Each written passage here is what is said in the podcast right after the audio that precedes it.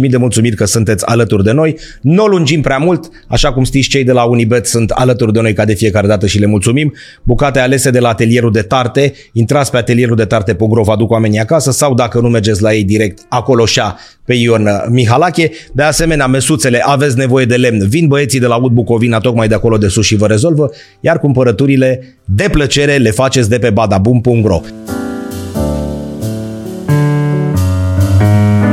intrăm pe tărâmul unui subiect senzațional, fără limbă de lemn, fără ipocrizie. Eu cel puțin până la 14-15 ani am colecționat timbre, mă duceam la poștă și le găseam acolo. Era o mare bucurie când desfăceam pliculețul acela și găseam. Aveam clasoare, făceam schimburi cu cei din bloc, cu colegii de școală și așa mai departe. Din păcate, și o să vedem de ce, din păcate, vremurile acestea au apus, dar lumea filateriștilor, lumea timbrelor continuă să rămână una fabuloasă. De aceea, am zis să discutăm astăzi despre această lume senzațională, cu, așa cum a spus dumnealui, să-l prezentăm filatelist. Doar atât, simplu, filatelist. Da, de fapt, de fapt eu m-aș intitula cartofilatelist, pentru că o colaterală a filateliei este cartofilia Asta ce înseamnă colecționare și studiu asupra cărților poștale ilustrate.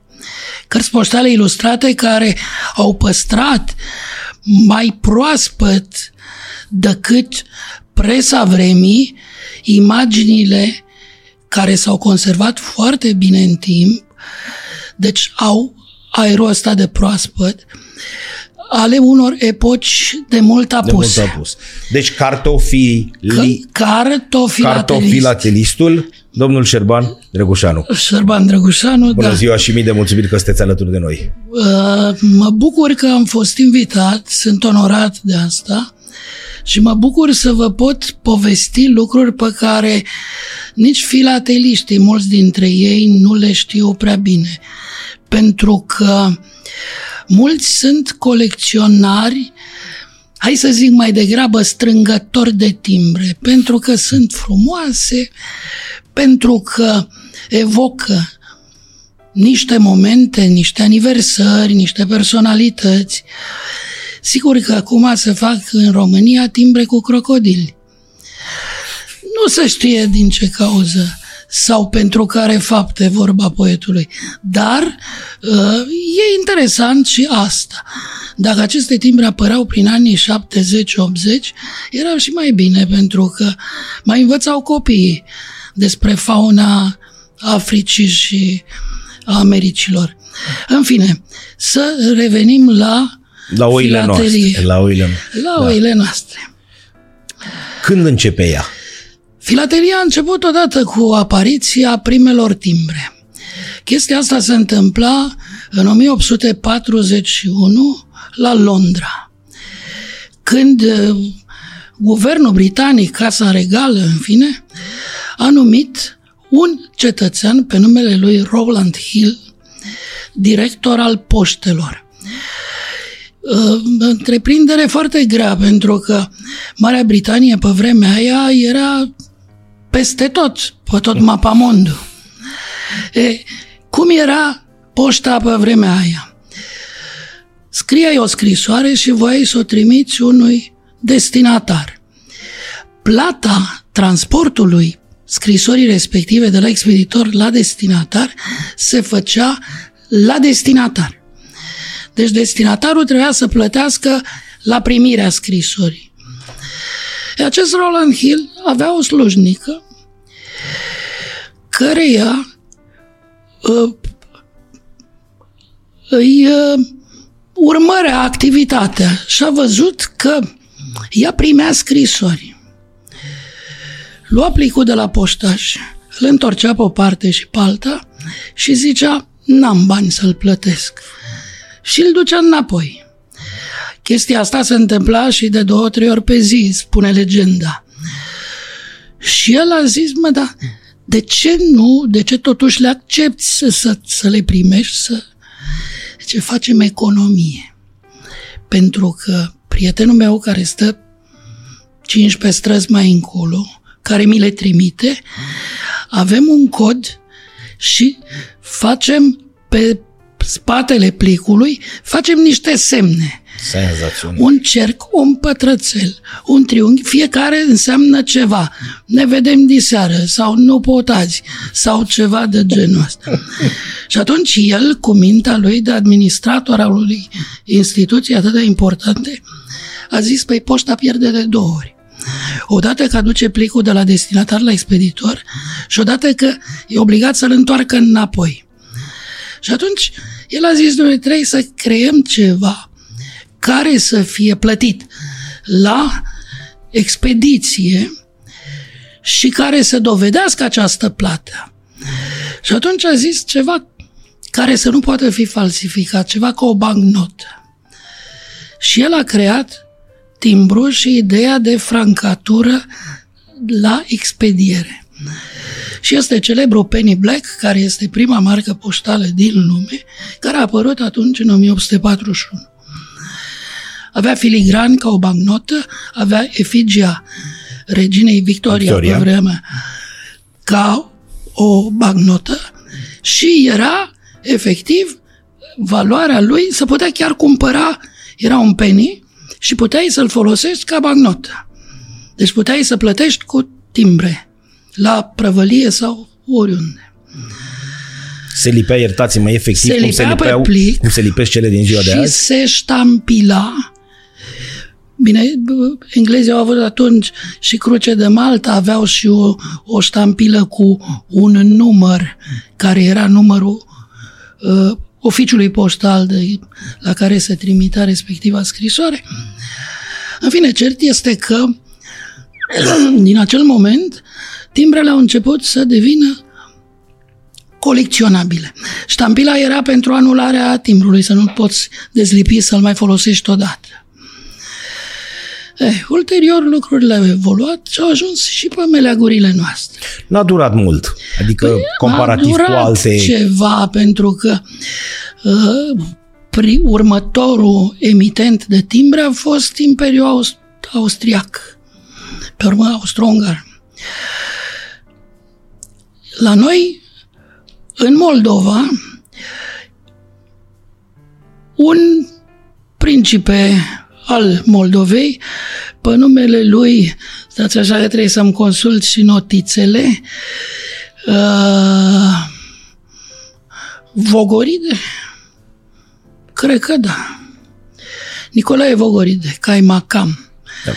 El era agreat în alta poartă, dar era deja într-o perioadă în care puterea Imperiului Otoman începuse să scadă până zonele astea mai depărtate.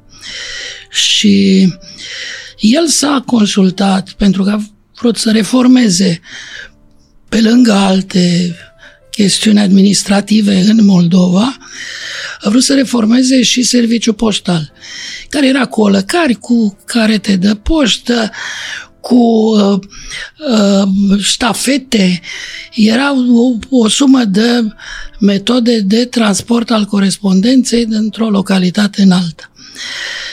În fine, și el a, și-a luat niște consilieri din Austria, de la Viena, care au zis, bă, facem niște timbre. După moda austriacă, moda englezească.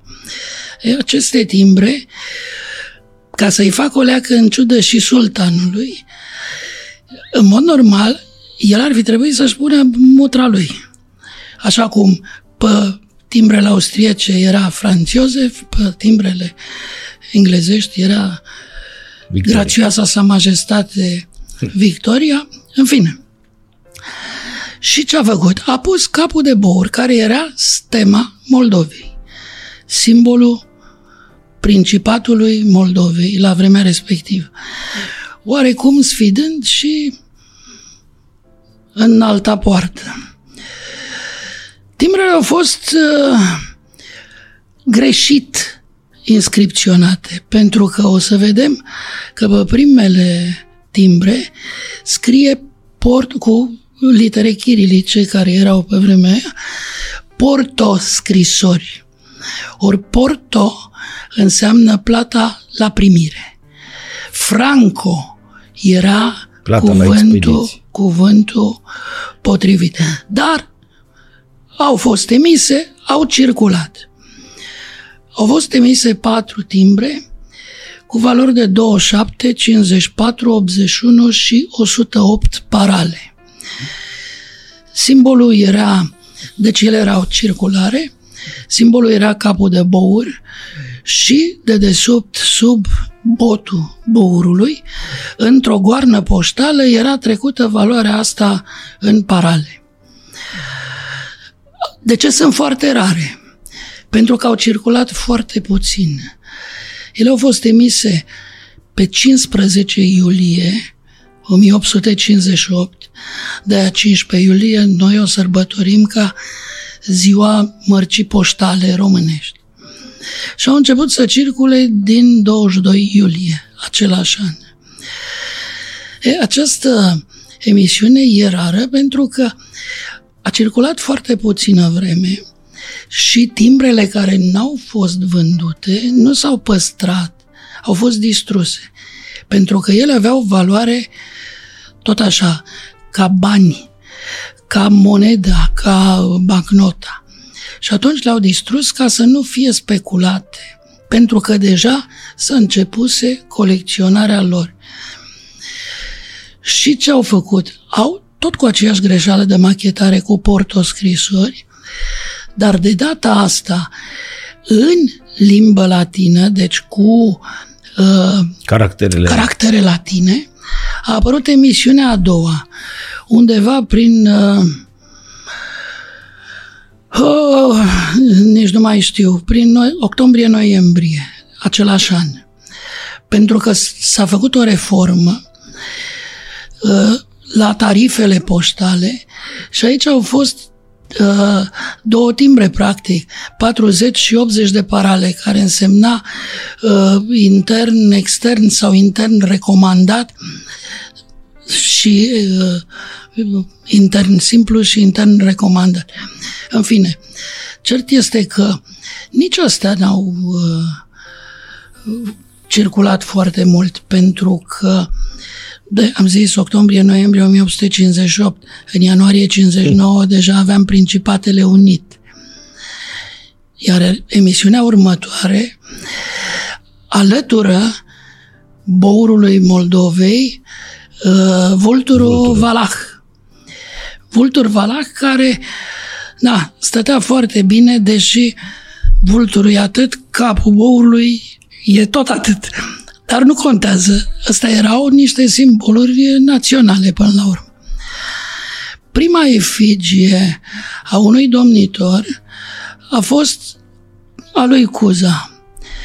Cuza, pe vremea lui Cuza, s-au scos două emisiuni de timbre cu profilul lui.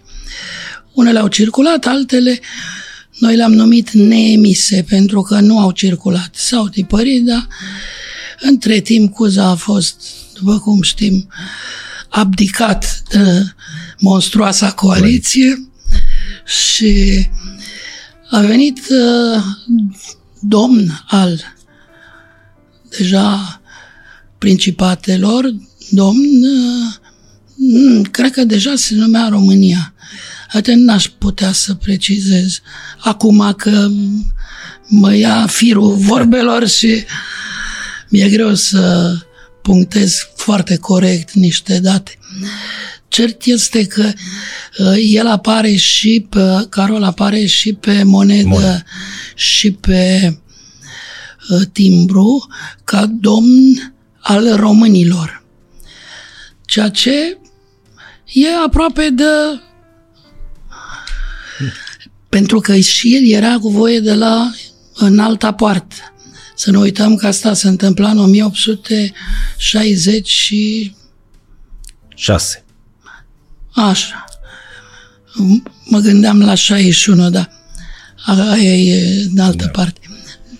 E, sigur că a devenit rege după 1881, când a fost uh, proclamat România regat. Primele timbre Carol le-a făcut la Paris. Da, și emisiunea respectivă se numește Paris. Pentru că, pe urmă, matrițele de la Paris au fost aduse la București. A apărut emisiunea ulterioară București 1, după care București 2. Și o să vedeți dacă vă uitați atent la ele că se deosebesc prin calitatea tiparului.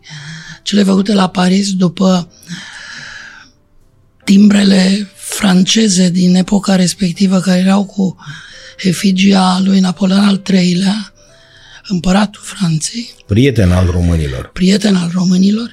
Păi prieten al românilor s-a dovedit încă de la 1859, pentru că el a fost unul din garanții Unirii Uniri. Principatelor. Iertați-mă doar o secundă, cele uh, capetele de bouri, capul de bouri, e, e tipărit în România? Adică pe teritoriu... Ele s-au tipărit în România uh, piesă cu piesă, individual. Deci pe coli de hârtie, de nuanțe diferite, așa cum se vede și din... Uh, nu știu da. dacă s-a văzut o să ne uităm pe ele, da. imaginea da acestor reproduceri fă, făcute la centenar, la, în 1958, cu primele mărci poștale românești. Erau niște ștempluri, le spunem noi, ca o ștampilă din oțel, care era aplicată într-o tușieră și după aia pe coala de hârtie. Și să mai sucea, să mai învârtea. Uh, sunt, de pildă, unde s-au păstrat perechi sau au fost niște uh, corespondențe cu greutate mai mare și trebuiau mai multe timbre pe un plic. Faimosul ziar sau... Unde Faimosul sunt... ziar, revin uh, și da. zic despre el. Uh, sunt uh, perechi, de pildă, în care apare bourul odată așa, odată cu capul în jos. Funcție sau, de cum sau omul... lateral, da. Și uh, perechile astea sunt uh, foarte rare pentru că au fost puține care au circulat. În fine, uh, o ciudățenie, dar o, o ciudățenie care a făcut ca noi să avem, ca emitenți, că nu avem în proprietate, uh, cel mai scump ziar din lume. Evaluat în grosomodo la circa 3 milioane de dolari este un uh, ziar care se numește Bouru și Zimbru. Uh, Zimbru și, și Vulturul. Zimbru și Vulturul. M-am zăpăcit. Și uh, are pe el opt timbre de câte cinci parale, care era francatura pentru un ziar. Deci eu ca să trimit un ziar de la Iași la Galați, așa cum a fost ăsta, Trebuia să pun pe ziar, pe un colț al ziarului, acest timbru de 5 parale, care plătea transportul. Transport. Așa. E, cetățeanul care a trimis, a trimis un pachet de 8 ziare și n-a lipit pe fiecare câte un timbru. Fiind pachet, l-a legat cu sfoară și a pus toate cele 8 timbre pe un singur ziar, cel de deasupra. Așa se face că este unicat mondial. Este una din piesele cele mai valoroase din pleiada de timbre emise în România de la începuturi și până astăzi și mai e ceva. Putea fi cumpărat de statul român pentru că el s-a vândut succesiv în diverse licitații și în preajma anului 2008, când deja Federația Internațională de Filatelie, Federația Europeană, primisem aprobarea de la aceste federații să facem la București o expoziție mondială care să sărbătorească 150 de ani de la apariția primelor mărci. Și pentru că aceste expoziții mondiale sunt uh, cântărite și evaluate de niște jurii competente și se dau premii, medalii, aur, argint, bronz, mă rog, între ele mai sunt argint mare, argint vermei, vermei mare și așa mai departe. Sunt mai multe trepte pe baza punctajelor acordate de juriu fiecărui exponat.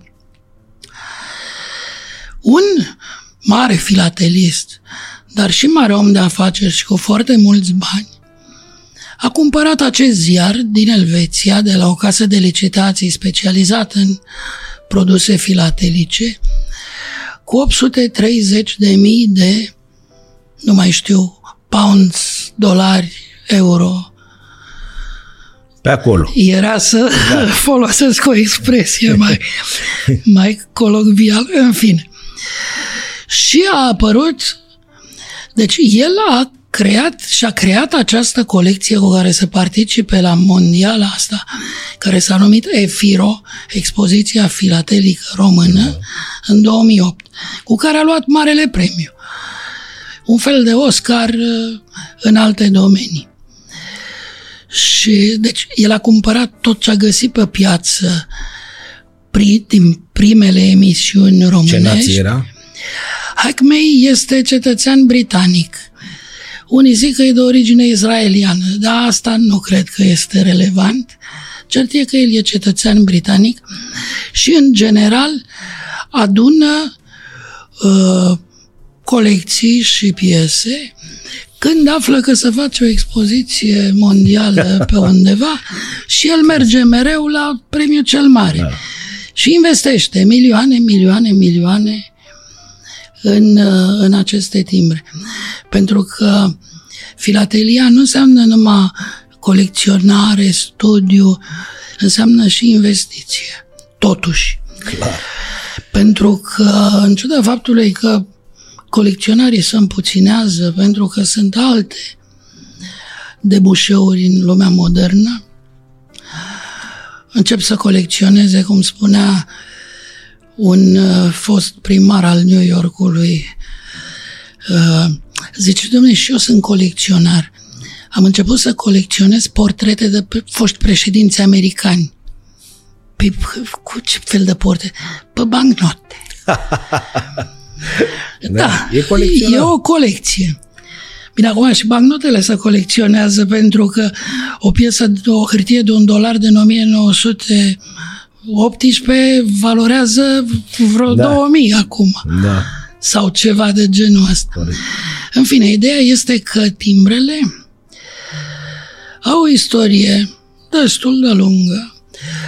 Este unul din domeniile care uh, a devenit mai interesant pentru că oamenii, dincolo de frumusețe, de valoare și de ce bine stau ele în clasor, s-au apucat să studieze istoria poștală, care istorie poștală înseamnă istoria societății omenești din epoca aia și până mai încoace. Și atunci unii preferă timbrele pe plicuri sau pe cărți poștale în care apare ștampila de plecare, ștampila de sosire, tariful poștal al momentului, sunt perioadele conflagrațiilor, primul război, al doilea război mondial, când oficiile poștale erau gestionate, marea lor parte, de armată. Și sunt o sumedenie de, de pildă, există corespondențe trimise din Siberia de prizonieri români luați de ruși în primul război mondial, nu mai vorbesc de al doilea, și care sunt, uh, cum să spun, și scrisoarea și cartea poștală uh, povestește ceva. Sunt lucruri care uh, practic dezvăluie niște laturi mai puțin cunoscute ale istoriei. Este un colecționar la noi, doctorul Dan Grecu, din Deva, care a scris niște cărți fabuloase despre aceste circulații în zonele de front și din lagărele de prizonieri de război. Pe baza cărților poștale Pe baza trimise de acolo. Uh, corespondențelor trimise de acolo. E foarte interesant domeniu. Poate chiar mai interesant decât colecționarea simplă a timbrelor. Bine, aici este și, cum să zic, noi avem uh, o lege a patrimoniului care tot să umblă la ea și tot nu se rezolvă. În așa fel încât aceste lucruri să circule totuși.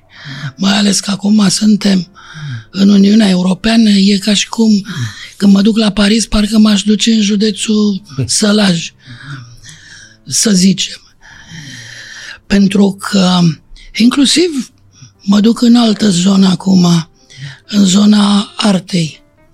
De ce Grigorescu este unul din foarte puțini pictori români, nu merg pe degetele de la o mână, care sunt, au cotă și sunt recunoscuți și căutați în afara României. Pentru că lucrările lui au rămas în Franța pe vremea când el învăța pictura de la Barbizon. Noi n-am avut voie să scoatem de patrimoniu. Păi patrimoniu înseamnă drept de preemțiune, atât, al statului. Deci eu, dacă am un tablou și vreau să-l vând, mă duc întâi la statul român, Comisie de Patrimoniu sau, mă rog, Ministerul Culturii și zic, uite, am tabloul ăsta al lui, să zicem, Tonița. Atât cer pe el. Și vreau atât pe el. Ok, se întâmplă o negociere, dar se ridică de numeri la autoritate până avem bani. Și e probabil că e adevărat. Dar n-ai voie nici să-l scoți din țară. Pe eu am unul la Paris care îmi dă 2 milioane de euro pe el. Nu e patrimoniu. Și dacă ai plecat cu el în portbagaj, te leagă. Da. Pentru că e delict penal. Apropo de lucrul acesta, iertați-mă, noi știm cât de cât povestea ziarului, adică cum a ajuns la colecționarul acesta. El la bază a fost al unui român. El la bază a fost al unui român care l-a vândut ieftin pe vremea aia Pe vremea aia însemnând 1800... Însemnând, da, puțin după ce a intrat... Da, n-a intuit. Ea, nu știu exact toată istoria lui, dar el a trecut prin mai multe mâini. Vândut, cumpărat, iar vândut, iar cumpărat. Și în felul ăsta i s-a ridicat și prețul. Statul român a putut interveni vreodată? Statul adică român avut... ar fi putut să-l cumpere. Dar statul român a zis că nu are bani. Aici nu se știe niciodată și probabil nu se va ști niciodată cine trebuia să decidă cumpărarea acestui ziar.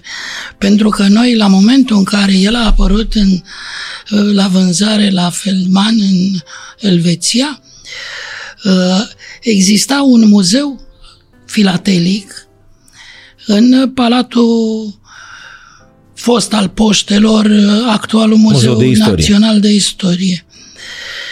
Și muzeul filatelic a fost avertizat. Băi, vedeți că, uite, acolo este o piesă care ar sta bine la noi în muzeu, nu la un oarecare colecționar care nu are legătură cu... că e patrimoniu cultural național. Asta cam oricum. cum se întâmpla? Uh, Plus sau puțin minus. înainte de 2008, pentru că el a fost cumpărat de acest Hackmey În 2008. Pentru expoziția, din 2008. Deci undeva 2007-2008. Acum, ce să vă spun? Ministerul Culturii, eu mi-aduc aminte că am fost odată, am făcut o expoziție uh, națională de filatelie, cartofilie la Palatul Șuțu. 98. la Muzeul Municipiului București. Și m-am dus la Ministerul Culturii, unde secretar de stat era un cetățean pe numele lui Ion Antonescu, pe care îl cunoșteam dinainte de 1989 Care are restaurantul și... care are așa și care e cu artiști, Agenție, da. e, el e un tip foarte uh, apropiat de domeniul ăsta.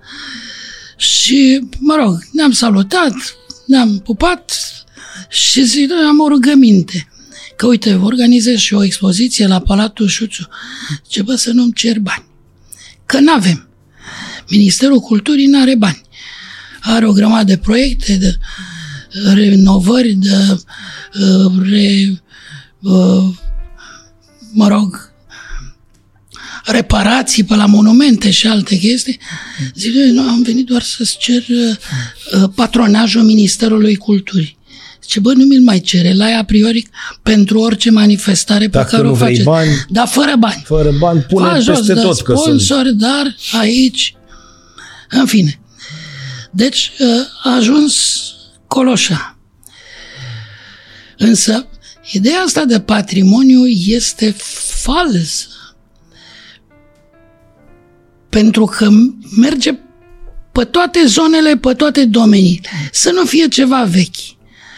Că eu i-am explicat la un moment dat uneia cu care discutam așa puțin în contradictoriu, că zicea valori naționale, că sunt vechi. Când zic, bunicul meu are curtea pavată cu pietre de râu, bolovan de râu, că pus așa unul lângă altul, ca la țară de. Și zic, fiecare bolovan de acolo are cel puțin 3 milioane de ani. Deci e patrimoniu. Bolovanul de râu a ajuns patrimoniu. Că e vechi.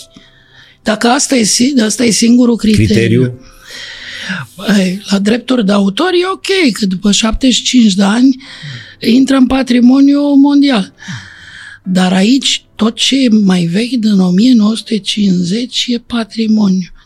Hai să fim serioși. Întâmplare trăită de mine. Eu, uh, primul meu drum pe care l-am făcut în Occident era la jumătatea lui martie 1990. Atunci am reușit să fac rost de un pașaport. De bani nu. Și am plecat cu 40 de dolari în buzunar la Paris, cu autostopul. De, Am la, mers- de aici până la Paris cu Am mers, autostopul? până, am mers până la Praga cu trenul, pentru că erau încă convențiile astea în cadrul caierului, că se plătea în lei și erau tarife de favoare. Da, Și de la Praga cu autostopul până la Paris. până la Paris, cu o haltă de trei zile la Strasburg. Ce făceam eu înainte de 89? În 1983 am cumpărat, cu salariul meu pe o lună jumate, un catalog de cartofilie, cărți postale ilustrate. Și De unde l-ați cumpărat? de la un cetățean care avea o relație pe la tarom, pe la tir, pe la ceva și care mai vindea, aducea materiale de studiu pe filatelie, cataloage filatelice, cataloage de licitații filatelice, care în 83 puțină lume avea acces la ele. Și acolo am găsit niște anunțuri de colecționez cu tare și cu tare, tematici și celelalte. Și făceam un troc. Culegând niște adrese de acolo, am intrat în corespondență cu niște colecționari, în special din Franța, pentru că cu franceza stăteam bine, catalogul era franțuzesc și majoritatea anunțurilor erau din Franța. E, nu puteam să primesc bani franci, francezi, cum era atunci. Și atunci ce făceam? Eu le trimiteam, că le găseam aici la anticariat cu 25 de bani, cu 50 de bani, ilustrate vechi franțuzești și le trimiteam acolo. Și le ceream în schimb să-mi trimită cafea și casete video. Enfin, și așa am cunoscut niște oameni pe care nu i-am văzut niciodată în viața mea. Dar în martie, când am plecat spre Paris, la Strasburg mă aștepta un meteorolog, la Paris mă aștepta un uh, șef de șef d'entreprise, cum se zice, și care m-au primit cu brațele deschise, în fine. La unul din drumurile mele ulterioare, m-am dus cu o cutie de pantofi plină cu ilustrate franțuzești. M-am întors cu cutia de pantofi plină cu ilustrate românești. Nu era o piață la ei. În schimb, noi erau piese de la început de secol. Că lumea bună își trimitea copiii să studieze în Franța, în Germania și în Austria, la Viena. E, și a existat o corespondență din, din ambele părți și exista mult material franțuzesc la noi și mult material românesc la negustorii de acolo, care cumpărau arhive, uh, uh, goleau poduri și așa mai departe.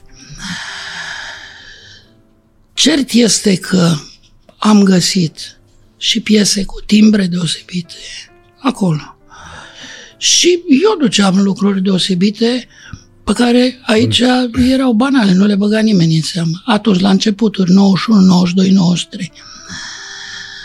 Și prin toamna lui 90, mă urc eu în tren, că aveam acum, aveam ceva bani, pentru că, o mică paranteză, în vara lui 90, am fost într-un turneu pe litoral cu grupul Vouă și am câștigat foarte mulți bani atunci. Erau celebrele spectacole organizate de Stella și Arșinel. Cu toată fauna da, artistică da. a vremii. Nu mai intru în alte amănunte. Cert este că aveam o sacoșă, o geantă de voiaj, mă sui în tren, vine vameșul undeva înainte de graniță. Deschide ușa și zice, aveți ceva de declarat? Tablouri, icoane, timbre filatelice? Mi-a căzut fața, că astea majoritatea erau cu timbre pe ele. Eu zic nu. Și pot să mă uit, am tras fermoarul, poftim. I-am ridicat capacul la cutie, să uită, să uită. Mm, frumoase vederi. Zic, da, e. am un prieten colecționar și zice, a, dintr-o dată s-a schimbat la față. M-ați mințit. Și eu nu. De ce? Cum? Păi ăstea nu sunt timbre filatelice, astea lipite pe cărțile poștale. Zic, nu, domnule, astea sunt timbre poștale. Adică când vrei să trimiți o scrisoare, o vedere, o ilustrată, o ceva, cumperi un timbru, lipești un timbru ca să poți să circule. Zic, timbrele filatelice sunt alea care sunt așezate frumos în clasoare, știți, cu serii complete. Și, și uite, domnule, că mai învăț ceva la vârsta mea. Și am mai învățat ceva la vârsta lui. Corect. Corect. E, despre asta e vorba. Dar de la noastră când a început nebunia? La mine nebunia a început de la șapte ani. A fost, cum să zic, aveam premieră. Când am împlinit șapte ani, vărul meu mai mare ca mine, cu vreo alți șapte ani, mi-a făcut cadou un clasoraș cu niște timbre niște timbre rusești. Erau timbrele care au fost tipărite și au rămas necirculate de puțin înainte de Marea Revoluție din octombrie. Și erau la kilogram. Efectiv, erau foarte comuni. Dar pe mine m-a fascinat atunci, bine, pentru o scurtă durată de timp, că erau cu vulturi bicefal, scria acolo cu litere chirilice, chirilice. și na. Am uitat de el. Că cu școala, cu alea, cu alea, aveam da, alte aveau și ele undeva la 50 de ani. Aveau mai mult. Da, deci asta se întâmpla când aveam eu șapte ani, până 62, 63. Da, aveau, aveau. Aveau. 50 de ani și ceva corect e, cu aritmetică, folosesc calculator. de la telefon. și m-am uitat de asta. Și într-o zi, doi colegi de școală și prieteni și vecini de cartier, într-o duminică dimineață, ieșeam la o miuță pe Finlanda, în spatele blocului. Și ăștia zice, mă, ce faci? Zic, păi aștept să vină lumea să facem, să ne rupem genunchii pe caldarăm. Zice, hai, nu, nu mergi cu noi la filatelie. Filatelie. Nu prea aveam noțiunea asta. Eu n-am fost cu plicuri, cu astea care erau pentru copii. Și zic, bine, hai că merg. Ce făceau ei? Ei cumpărau timbre de-astea de plic de la niște unii care scoteau ce era bun până ele, că era și multă da, umplutură, da. și le cumpărau la 10, 15, 20 de bani exemplarul și le vindeau în cartier acolo. Uh, știe toată lumea că zona aia în spatele pieții Victoriei spre televiziune era o zonă de lux Așa e. în care erau numai uh, tovarăși Da. știm cu toți. Și copiilor aveau firește bani. Și au fost tentați și uh, ăștia doi colegi de-ai mei le vindeau timbrele cu un leu, exemplarul. Deci câștigau niște bani. Și apărea inclusiv uh, ideea asta de, mă, uite, eu pe astea le mai am o dată, dar poate fac un schimb cu altcineva și mai departe. Pentru că să purta schimbul la copii, asta era principalul uh, mod de a tranzacționa timbrele. Că bani nu prea aveam, dar unii aveau. Și acum e la fel. Nu s-a schimbat nimic. Unii au. și eu m-am dus cam ca, bă, cum să zic, mă uitam ca vițelul la poarta nouă. Dar ce am văzut acolo și asta m-au,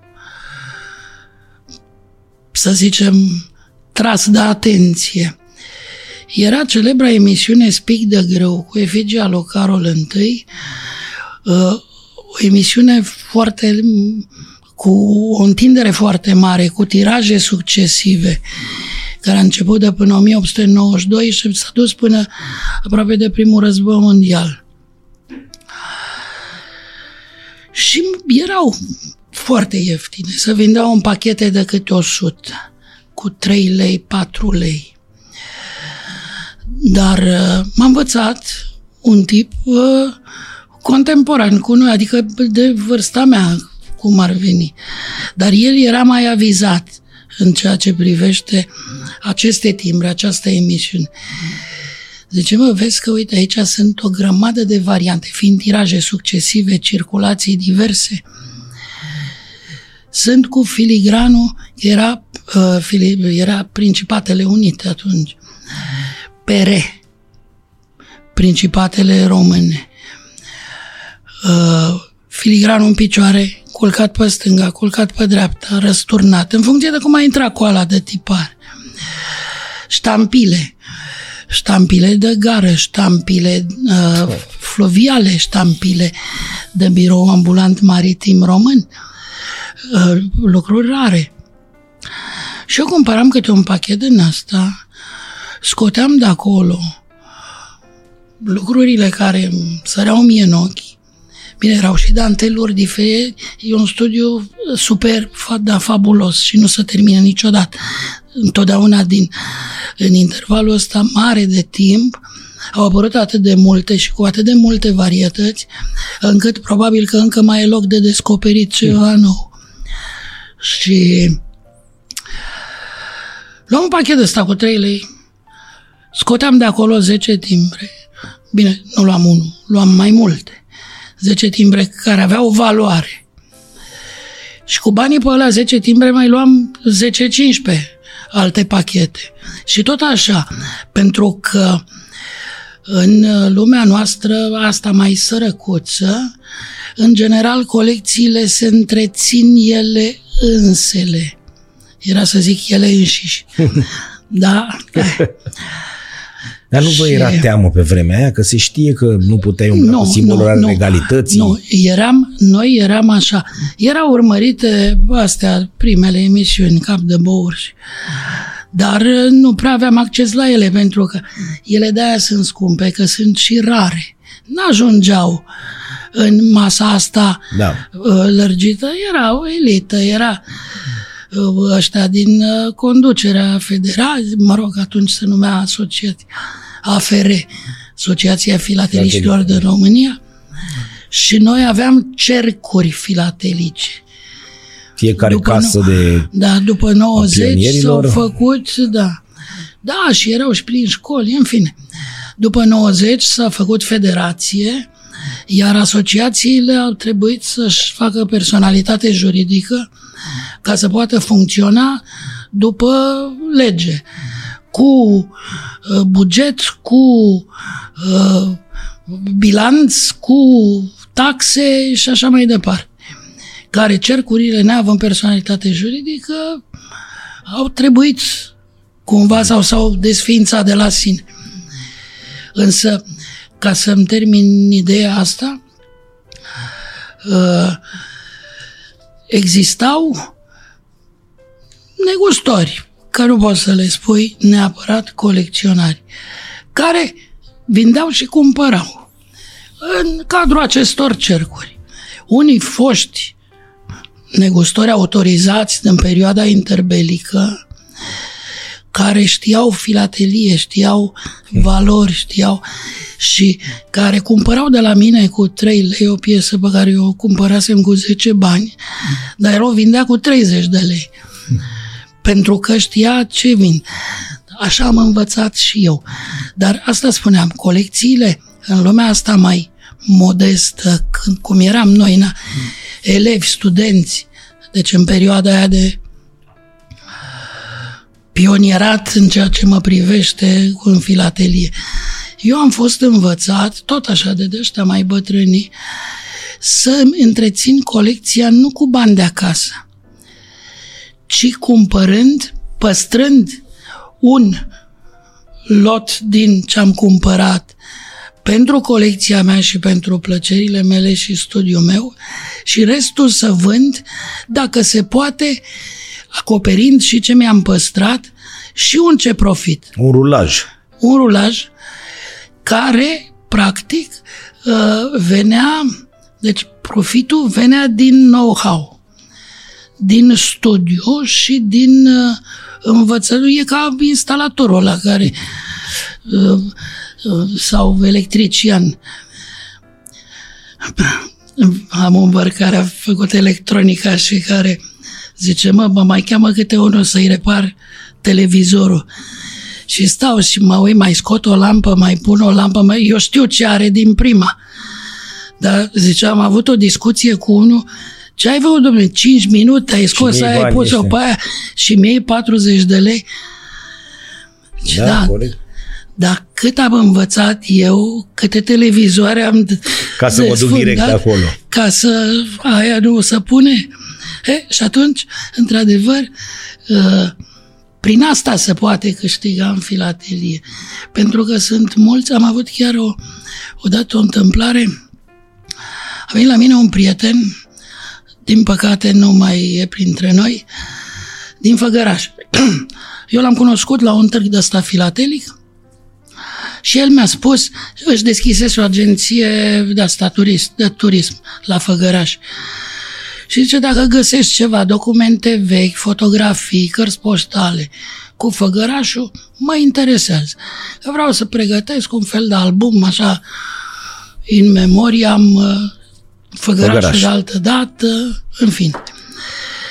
Și venea la mine la birou, de câte ori avea drum în București. Vorbim la telefon, mă, mai ai ceva? Am mai găsit vreo două poze, o scrisoare, se întâmpla că mai găseam și că eu acum când mai cumpăr, mai cumpăr și pentru prieteni.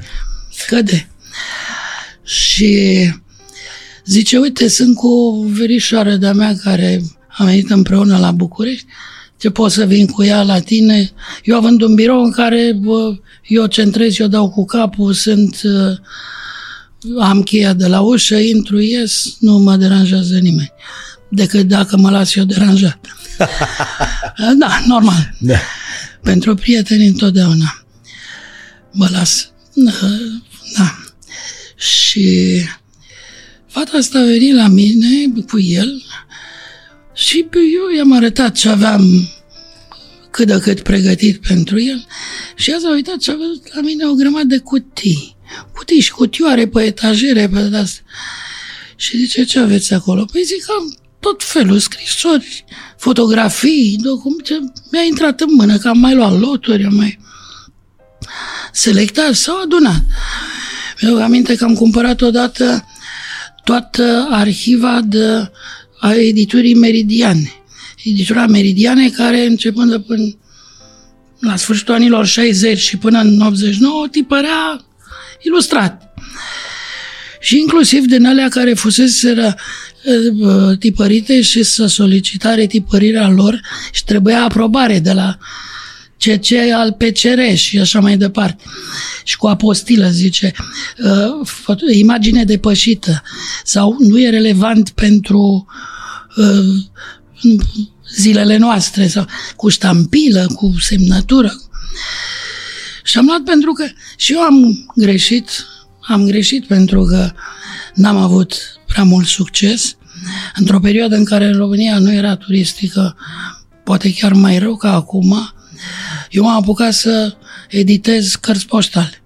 Începând în nordul Bucovinei, nu din Bucovina de Nord, din uh, zona mănăstirilor, Iași, uh, Sibiu, uh, mănăstirile... Adică se editați, de asta făceați poza și... Da, și mi-am făcut o editură, o, o firmă de editat cărți, cărți poștale, poștale ilustrate. Eh. Și ea spune, mă întorc la verișoara prietenului meu, ea spune, zice, și astea valorează ceva? Zic, păi da, colecționarii care, că sunt, care vor să publice, să, să facă monografii ale unor localități. Uite cum e uh, Vărtul Mircea. Și ea zice, aoleu, deci au valoare? Păi zic, au valoare, na, că orice lucru care spune ceva, care și o solniță, dacă e Biedermeier, am zis și eu la întâmplare, are valoare. Da. Și zice, aoleu, ce am făcut eu? Zic, dar ce ați făcut? Și am cumpărat o casă la Bran, o casă veche, trei generații de preoți. Zice, trei zile am ars în curte tot ce aveam pod, o grămadă de dosare, de scrisori, lăzi cu scrisori, de trei generații de preoți. Deci, alfabetizați, culți și cu relații până în lumea bună a vremilor trecute. Și am zis, zic, stimată doamnă, probabil că ați ars cel puțin două Mercedesuri. Săraca era nu-și revenea. Nu-și revenea. Ce trei zile am ars în curte ca să golim podul. A mai fost o șmecherie pe care au făcut-o în vremea comunistă, pe care au făcut-o ăștia, uh, distrugând foarte mult din uh, Uh, ce era. Eu am găsit scrisori cu timbrele epocii respective, Ferdinand, Carol al II-lea, Mihai, cu timbrele măzgălite, că era portret de rege. Am găsit uh, din astea uh, cu colțurile rupte ca să arunce timbrele. A fost o idee genială, dar în sensul rău al cuvântului. Uh, nu țineți hârtii în pod, că e pericol de incendiu. Și îi punea pe bieții oameni să golească podul, arhive de familie, unele de mai multe generații, să golească podul și ce să facă cu ele? Să le arunce, să le ardă, să, fie să scape de ele, da. Plus că au fost, noi aveam la cercurile astea filatelice înainte de 89, aveam niște tovărășei cu gradele pe sub uh, haină care ne controlau clasoarele să nu fie timbre interzise.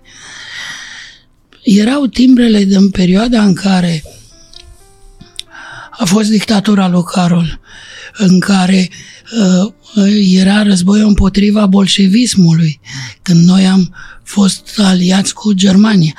Erau timbrele cu însemne legionare, când a fost guvernul legionar. Puțină vreme, dar existau astea cu Mala Honda, Moța și Marin, victime ale războiului civil din Spania. Uh, Zelea Codreanu. Ăstea, deși sunt, fac parte din istoria noastră, bună rea cum a fost, erau interzise. Și să lăsa cu sancțiuni, nu mai aveai voie să mai calci pentru un uh, uh, cerc de asta filatelic. Erau pe vremea aia că inițial uh, filatelia a început în Cismigiu. Nu existau, uh, că abia din 1958, odată cu acest centenar al mărcii poștale, atunci s-a înființat AFR-ul, Asociația Filateliștilor din România. Deci ceva legal, să zicem așa. Cu cercurile alea care erau controlate. Dar erau uh, încurajate să se dezvolte pentru că era un amploa de temps al omului de rând care nu se ducea să arunce cu pietre în comitetul central. Stătea și colecționa timbre. Deci erau uh, forme de uh, umplere a timpului. Așa cum inclusiv în, uh, în studenție, că studenții au fost întotdeauna un motor în uh, schimbări în societățile de-a lungul timpului. Eu la TCM, student, 5 ani, cred că puteam să termin facultatea pe meseria pe care am primit diploma în 2 ani sau poate chiar mai puțin de 2 ani. Dar ni se umplea timpul cu o grămadă de chestii care nu aveau nicio legătură cu profilul facultății, ca să nu mai vorbesc de alea de economie politică și de uh, învățământ, uh, nu mai știu cum era, socialism științific. Da, socialismul științific. Așa. E, și atunci, filatelia era un mod de a controla inclusiv nostalgia unor bătrâni care își aduceau aminte că pe, pe vremea regalității, când era România regat, parcă să trăia nițel mai bine. Mai ales în anii 80, uh, chiar s-a năsprit foarte tare genul ăsta de control. Ce colecționează ăștia? Ce fel de timbre umblei? Ce propagandă fac ei? Eh? Ați avut probleme? Uh, eu personal n-am avut, dar au fost care au avut. Și au fost timbre care s-au distrus uh, de frică. Deci asta era soluția, în ghilimele. Da, da. Și Când multe lucruri... că vin peste tine? Da, pentru că uh, și Ferdinand și Carol al doilea, ei au fost mari colecționari, mari filateliști și cunoscători. Cel puțin Carol al doilea, care a uzat un pic de funcția lui de rege, cam toate emisiunile de timbre făcute în timpul domniei lui, că el a venit în 930, până 38 uh, s-a cărat că nu mai era de trai în România. și în perioada asta, bine, el a mai făcut și alte acte culturale, că a înființat uh, Luna Bucureștilor, Muzeul Satului, s-a făcut tot așa în perioada Ai aia. inaugurat un stadion? Da, mai, mai da, da, da. Uh, edificii pe București. Da, multe. Dar el profita de uh, calitatea lui de cap încoronat și toate emisiunile de timbre, care erau dantelate, ca timbrele astea care circulau pe poștă și care erau și colecționate, el își comanda un set de coli nedantelate. Alea sunt puține, că erau doar pentru uzul lui. Uzul lui dar el cumpăra și el avea o colecție uh, foarte valoroasă cu timbre din toată lumea. Se mai păstrează? Adică mai e pe undeva mai sau s-a S-a împrăștiat. S-a, s-a împrăștiat. O legendă spune că atunci când a plecat avea câteva valize, între alte bagaje cu alte bunuri de valoare, avea câteva valize cu timbrele astea. Și unul din aghiotanți a uitat o valiză pe un fotoliu la Cotroceni și uh, a găsit-o el a plecat în grabă și a urcat toate astea în tren și a plecat în Portugalia, mi se pare că inițial. Și a găsit cineva valiza asta Și că mai sunt unii care și acum trăiesc din, din uh, ce s-a dispersat într-o singură valiză. E, și timbrele astea au început să circule până casele de licitație, până el a vândut din ele, dar sunt rare și sunt uh, colecționabile, ca să zic așa, și ca investiție. Ce s-a petrecut după 90? A dispărut uh, cenzura asta, că să vedem ce colecționează oamenii? După 90 Dar ne-am dus în bine sau în rău? Uh, ne-am dus în rău uh, într-un sens anume. Pentru că deschizându-se granițele și mințile oamenilor până la urmă, că cine s-a dus cum m-am dus eu, dar nu neapărat cu autostopul în Occident, am mai văzut pe acolo. De pildă eu, așteptând un tren, veneam dinspre Paris și la München trebuia să am ajuns pe la 4 după amiaza și abia la 11 noapte aveam uh, uh, tren spre București. Și ieșind din gara am zis, mă duc și mă plimb. Am băgat, aveam o geantă de voiaj, am băgat-o într-o casetă de asta cu cifru și am ieșit să mă plimb. În corpul gării centrale din München, cum am ieșit eu pe porțile principale, în stânga o vitrină de vreo 30 de metri și nu exagerez, în care erau așa, albume cu cărți poștale ilustrate, clasoare cu timbre deschise, albume cu monede, că sunt uh, cu suport de, intră așa ca timbrele da, în niște uh, etiuri de astea transparente. Uh, cu fotografii din alte vremuri și așa mai departe. Acolo fiind un negustor de asemenea obiecte de colecție. Și eu era deschis, am intrat, entschuldigen Sie bitte, kann ich gucken ein bisschen, ich möchte lernen, vreau să învăț, să... Ce da, de unde ești? Din România. A, România. Ok. Și asta de pildă mi-a zis, ce am multe piese românești, zic, da, dar eu am puțin bani. Că ar fi interesat. Zice, păi nu-i nimic. Mai vii pe aici? Adă-mi și mi-a dat o listă întreagă de tematici nu pot să cred. Ce pe avea? care e, și vreau să spun că la drumul următor am luat pe o chestie atâtica care pe mine mă costase puse cap la cap nici 200 de lei. Am luat 1200 de mărci cu care mi-am cumpărat un BMW, un hârb din asta se întâmpla prin 91 sau 92. Și aveam bilet de tren de întors, l-am abandonat și am cumpărat această mașină. Nu cu care am venit și am ținut-o, consuma mult, era obosită. Dar m-a salvat de la moarte pentru că era gen sport, cu două uși, cu niște roți așa de late, avea un bot foarte agresiv, mie mi-a plăcut și era foarte bine păstrată. Dar consuma la 25 de litri la 100 de kilometri. E, o perioadă când am lucrat cu grupul și mergeam în turnee, până astea, îmi acopeream cheltuielile astea ă, din ă, încasările noastre. E, în clipa în care a venit toamna târziu și n-au mai fost așa de multe intrări, am vândut. Și am vândut-o destul de bine, cam cu prețul cu care am luat-o. Da. Că era o mașină frumoasă, na.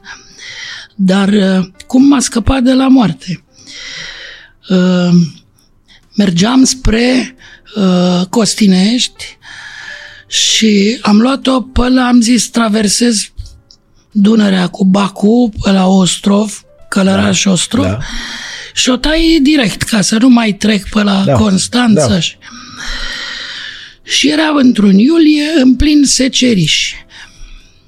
Șosea câmp, tractoarele pe câmp, na, țăranul e pe câmp. Câmp, cu tot cu tractor. Uh,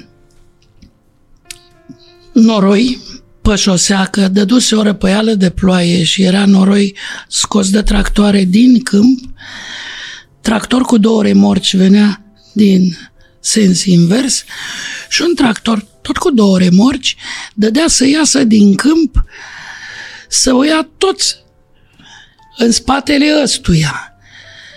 Și ieșise ocupa banda mea pe care mă duceam eu. Și zic, bă, ce fac? Frânez. N-aveam mai mult de 80. Și eu frânez. În mintea mea zic, bă, N-are cum să nu se oprește. Sanie s-a dus pe mâzga aia, care era, era pământ mult pe șosea și cu ploicica aia devenise patinoare.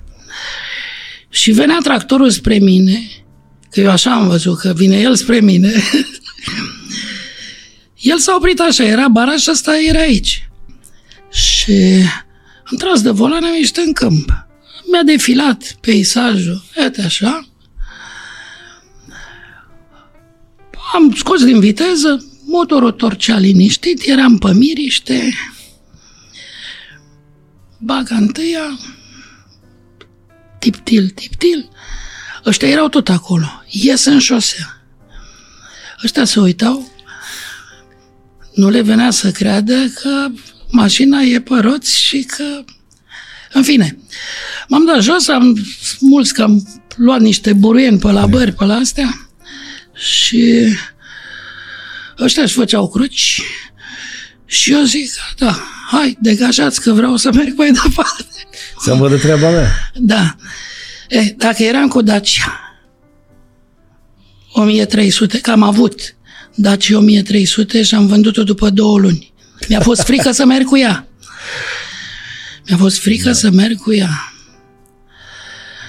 Am testat-o pe șoseaua aia spre Tuzla, din Tuzla spre Neptun. Spre Mangalia. Spre, spre Mangalia, că e dreaptă, da. e pe pădure stânga-dreapta.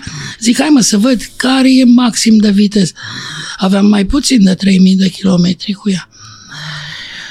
La 135 aveam accelerația la blană, iar aripile le-am și văzut, așa făceau aripile față.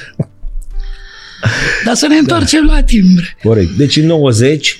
În 90 s-a creat Federația Filatelică, s-a instituționalizat cumva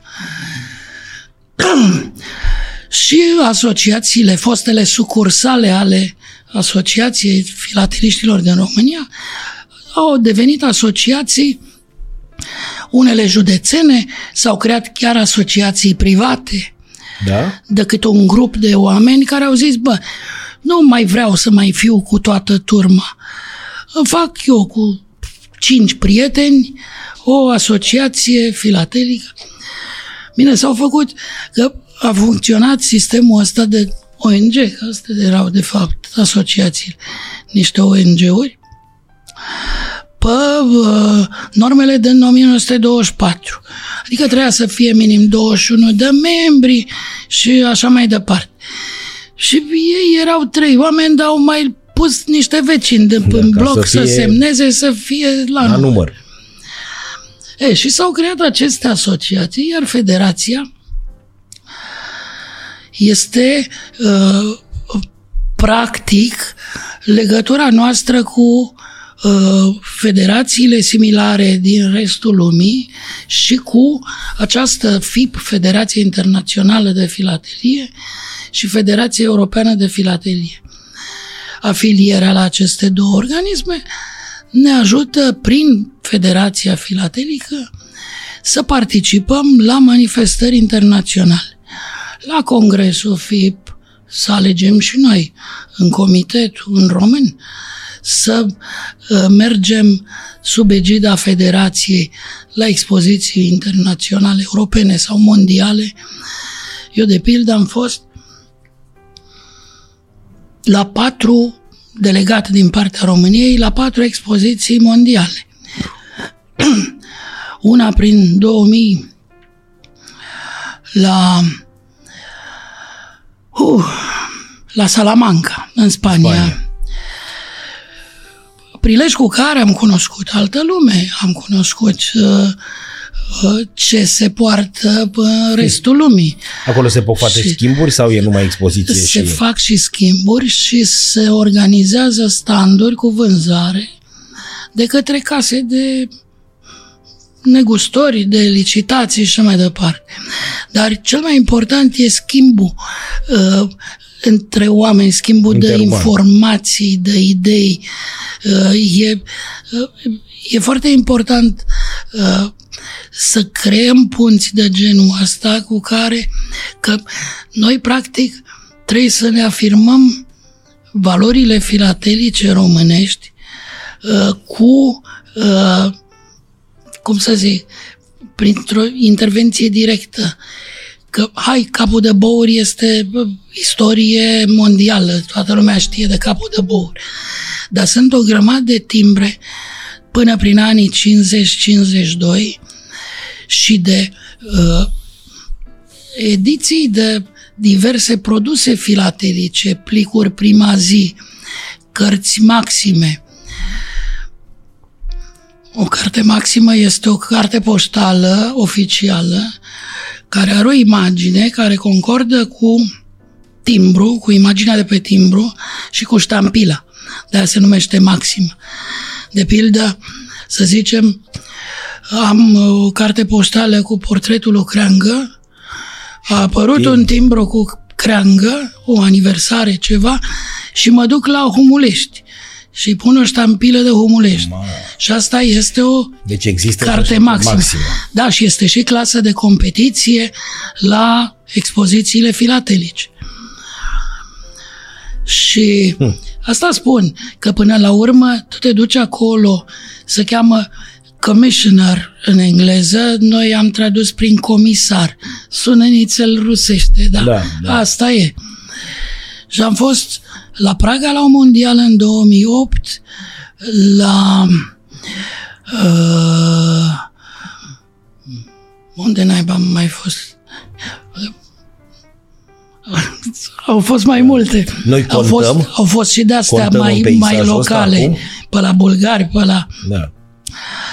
Cea mai spectaculoasă, dar am zis că nu mă mai duc niciodată așa departe, că e foarte greu cu drumul, la Taipei, în Taiwan, în 2016, unde am văzut ce înseamnă opulența și uh, cum au știut să atragă, începând de la grupe de copii, până la oameni eh, maturi care stăteau acolo o săptămână. Era un furnicar de lume în expoziție și în toate standurile alea, fie de firme private, fie de administrații poștale, fie de organizații de astea non-guvernamentale care vindeau diverse artefacte uh, pe sistemul fundraising pentru operă umanitară și așa mai departe. Ceva uh, de granda, efectiv. În ciuda faptului că afară erau 47 de grade și umezeală și tot, aer condiționat peste tot, Bine, n-am prea stat pe afară, din fericire.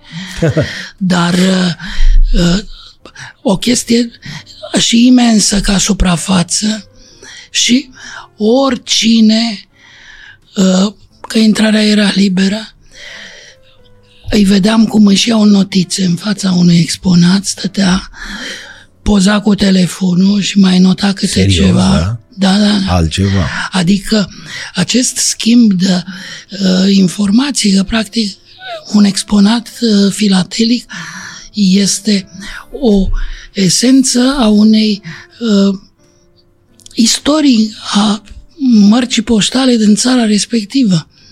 Și a- atunci îți poți pune în valoare ti- timbrele pe care altfel zice, a, România, nu, nu mă interesează. Păi stai mă să te intereseze ca să vezi că aici e istoria unei țări și a unei uh, a unor generații.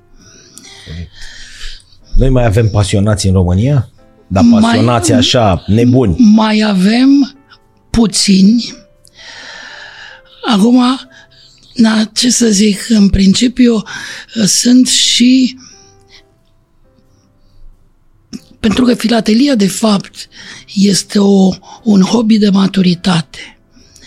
Noi ne văităm că nu vin copiii. E, copiii se joacă cu timbrele. Pentru că uh, ei știu mai degrabă de uh, desene animate, de jocuri cei, pe Iertați-mă, cei de astăzi, pentru că cei, cei ca noi învățam istoria Jocurilor Olimpice, dacă nu, ai că am spus mult istoria Jocurilor Olimpice, dar învățam uh, cronologia Jocurilor Olimpice după aceste timbre. Apărea da. Tokyo, 1964 și îl țineai minte.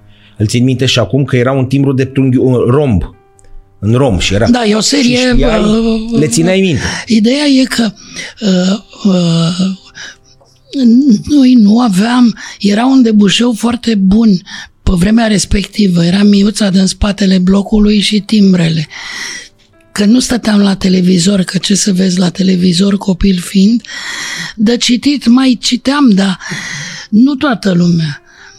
Eu, în anii în care am fost în învățământ și am predat la liceu, am fost în multe case de la elevilor mei, că am avut uh, majoritatea orelor la treapta a doua, ăștia care pregăteau da. proiectul uh, tehnic de absolvire. Și bă, pe la majorate, pe la chestii de-astea, bă, eu eram și eu foarte tânăr și am avut o relație foarte privilegiată cu elevii mei. În fine, sunt multe povești, dar uh, ideea e că vedeam la câte unii doar două cărți. Mersul trenurilor și cartea de telefon. De telefon. Da. Deci și cu... banc, dar nu și e. lectură, nu e. Și lectura era... Eu îmi dădeam banii pe cărți. Mi-a plăcut istoria și am cumpărat la greu. Am vrut să fac istorie. Păi și cum ați ajuns la TCM? Am ajuns la TCM la un sfat foarte bun, de altfel, al tatălui meu, care mi-a zis, bă, tu la istorie s-ar putea să nici nu-ți primească dosarul să te înscrii. Că bunica tu, bunica mea dinspre tată, a fost cu țărăniștii în Muscel, într-un sat de lângă Câmpul Lung, și a fost și primar din partea țărăniștilor. Niște ani de zile în perioada interbelică, avea și cărciumă, era și absolvent al școlii de arte și meserii de la Câmpul Lung și era cel mai meseriaș pe făcut butoaie de dud și de stejar pentru țuică și vin. Ce să căuta acolo. Că le vindea în trei județe. Zice, bunică, tu Chiabur. tatăl lui maică mea, Chiabur. Da, Chiabur de la uh, că n-a vrut, a murit și nu s-a dat la colectiv. Uh, însă bunica mea a fost nevoită să cedeze pentru că și maica mea și un unchi frate al ei erau studenți la București prin probleme. 52 da. și le-a spus, bă, vreți ca copiii voștri să termine facultatea sau să ajungă la canal? Și a da. semnat. Da. Și a dat tot. În fine, timpuri de mult apus. Și ați ajuns la TCM. Și că mi zice așa, mă, în caz că te primesc, îți dai seama că tu o să ajungi profesor de istorie la Cocuieții din deal.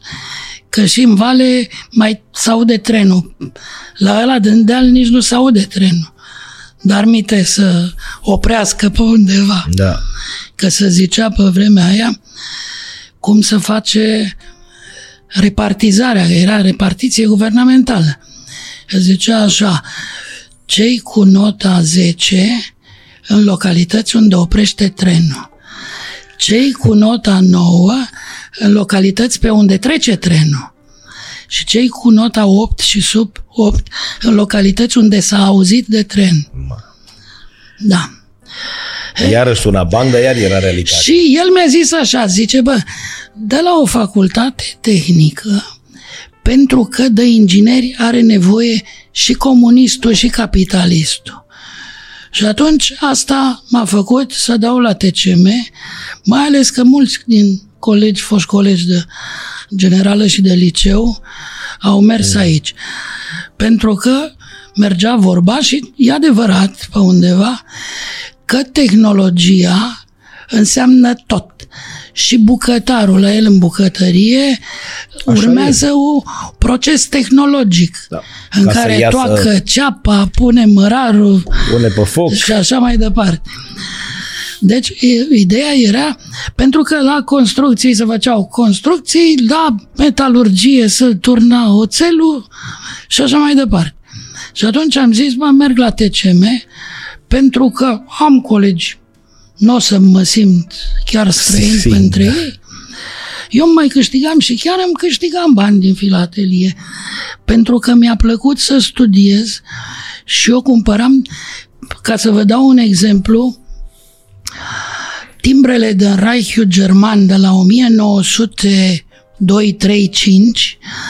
pe vremea când Germania înființa, era Kaiserul pe vremea aia, uh, Wilhelm al II-lea, Kaiserul uh, înființa colonii pe toată coasta Africii bă, de jur împrejur, peninsulele din Asia. Pă- Și erau emisiuni de timbre cu iahtul Kaiserului, asta era standardul, toate erau mai mari, mai mici, cu cu iahtului. iaht. Și care aveau ștampilele de în China, de până Africa de Sud, de până diverse locuri unde nu, erau, nu prea erau englezii. Însă, înainte de emiterea acestor timbre dedicate coloniilor germane, au fost timbre din Germania, cu Reichpost, poșta regală, mă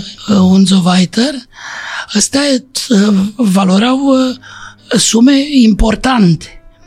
Și mai găseam că erau prin mormane de timbre, mai găseam și acum m-a sunat în dimineața asta o doamnă care a zis am două cutii cu timbre lăsate de mama, de la mama, de la bărbatul probabil, de la taică și nu vreți să uh, ne vedem, să vi le arăt, să le evaluăm, că aș vrea să le vând, că eu nu... Da. Și am chemat-o la noi, la asociație, unde avem toată gama de cataloage, pentru că uh, există cataloage cu fiecare timbru care a apărut pe Mapamont. Anul ăsta, Casa Michel, uh, germană, a scos un catalog special cu România și Moldova. Noi eram în undeva în volumul de Europa de uh, Sud-Est împreună cu Albania, Bulgaria, Grecia, bă, Ungaria, Polonia, uh, Rusia, fostul RSS, mă rog. Acum avem catalog Al România nostru și și al Moldova al nostru. Foarte important ca să faci o evaluare a unei colecții. În fine, uh, cert este că partea asta de eu le-am zis găselnițe, în care un timbru banal pentru unul care nu se știe pricepe. detalii, uh, valorează cât scrie în catalog. Dar el nu știe că cu o anume ștampilă poate să valoreze de 10 ori mai mult, de 20 de ori mai mult. Așa cum, de pildă, sunt grupurile de timbre, cum vă spuneam despre capul de bouri. Dacă e o pereche, valorează mai mult decât fiecare timbru adunat. Putem valoarea. să vedem și imaginile pe care le-ați trimis? Că Sigur dacă tot că a fost da. Acum, hai să vedem, o să rog pe Răzvan să... Da, să vi ne- le-am trimis, da, să exact, le să vedem. ne uităm pe ele. Asta este uh, celebrul timbru Porto Gazetei, care apare în opt exemplare pe ziarul ăla cu zimbrul și, zimbrul și vulturul. Deci ăsta e parte Ăsta din 3 este- milioane de euro? Da, Ca să facem- să trecem pe cancan. mi- Uite, Aici, aici. da. Sunt cele opt timbre care practic plăteau transportul a opt ziare. Dacă el ar fi pus pe fiecare ziar în parte, nu mai era același valora, lucru. Da, valora mai, uh, Împărțit mai la puțin. opt. Deci, împă, nu împărțit la 8. Aici e uh, frumusețea. Pentru că aceste două straifuri de 3, respectiv 5, Cinci. valorează mult mai mult decât dacă erau 8 timbre înțeles, puse separat. sepa, puse separat.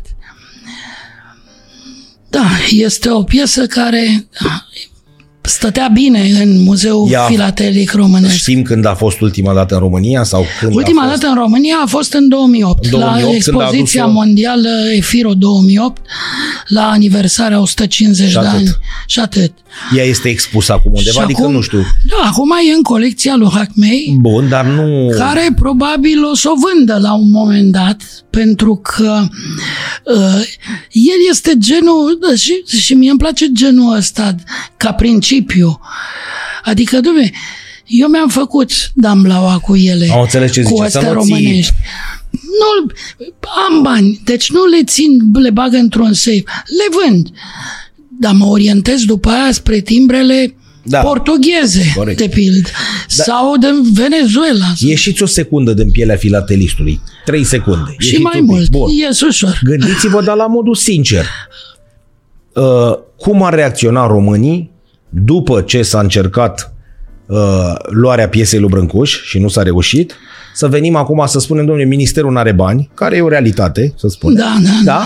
Și încercăm acum, printr-un SMS, să cumpărăm zimbrul și vulturul pe care se găsesc 8 timbre cu capul de băuri și să le aducem la noi în România. Nu, Dar nu vă puneți în pielea filatelistului. Nu, nu, nu, dar procedura este așa. El nu le vinde direct. Pentru că Corect. nu e uh, rutina uh, și experiența spune că genul ăsta de piese trebuie vândute într-o licitație. Perfect. Pentru și că statul român vrea să acolo participe se acolo. stabilește prețul. Gândiți-vă cum ar reacționa poporul român la modul sincer.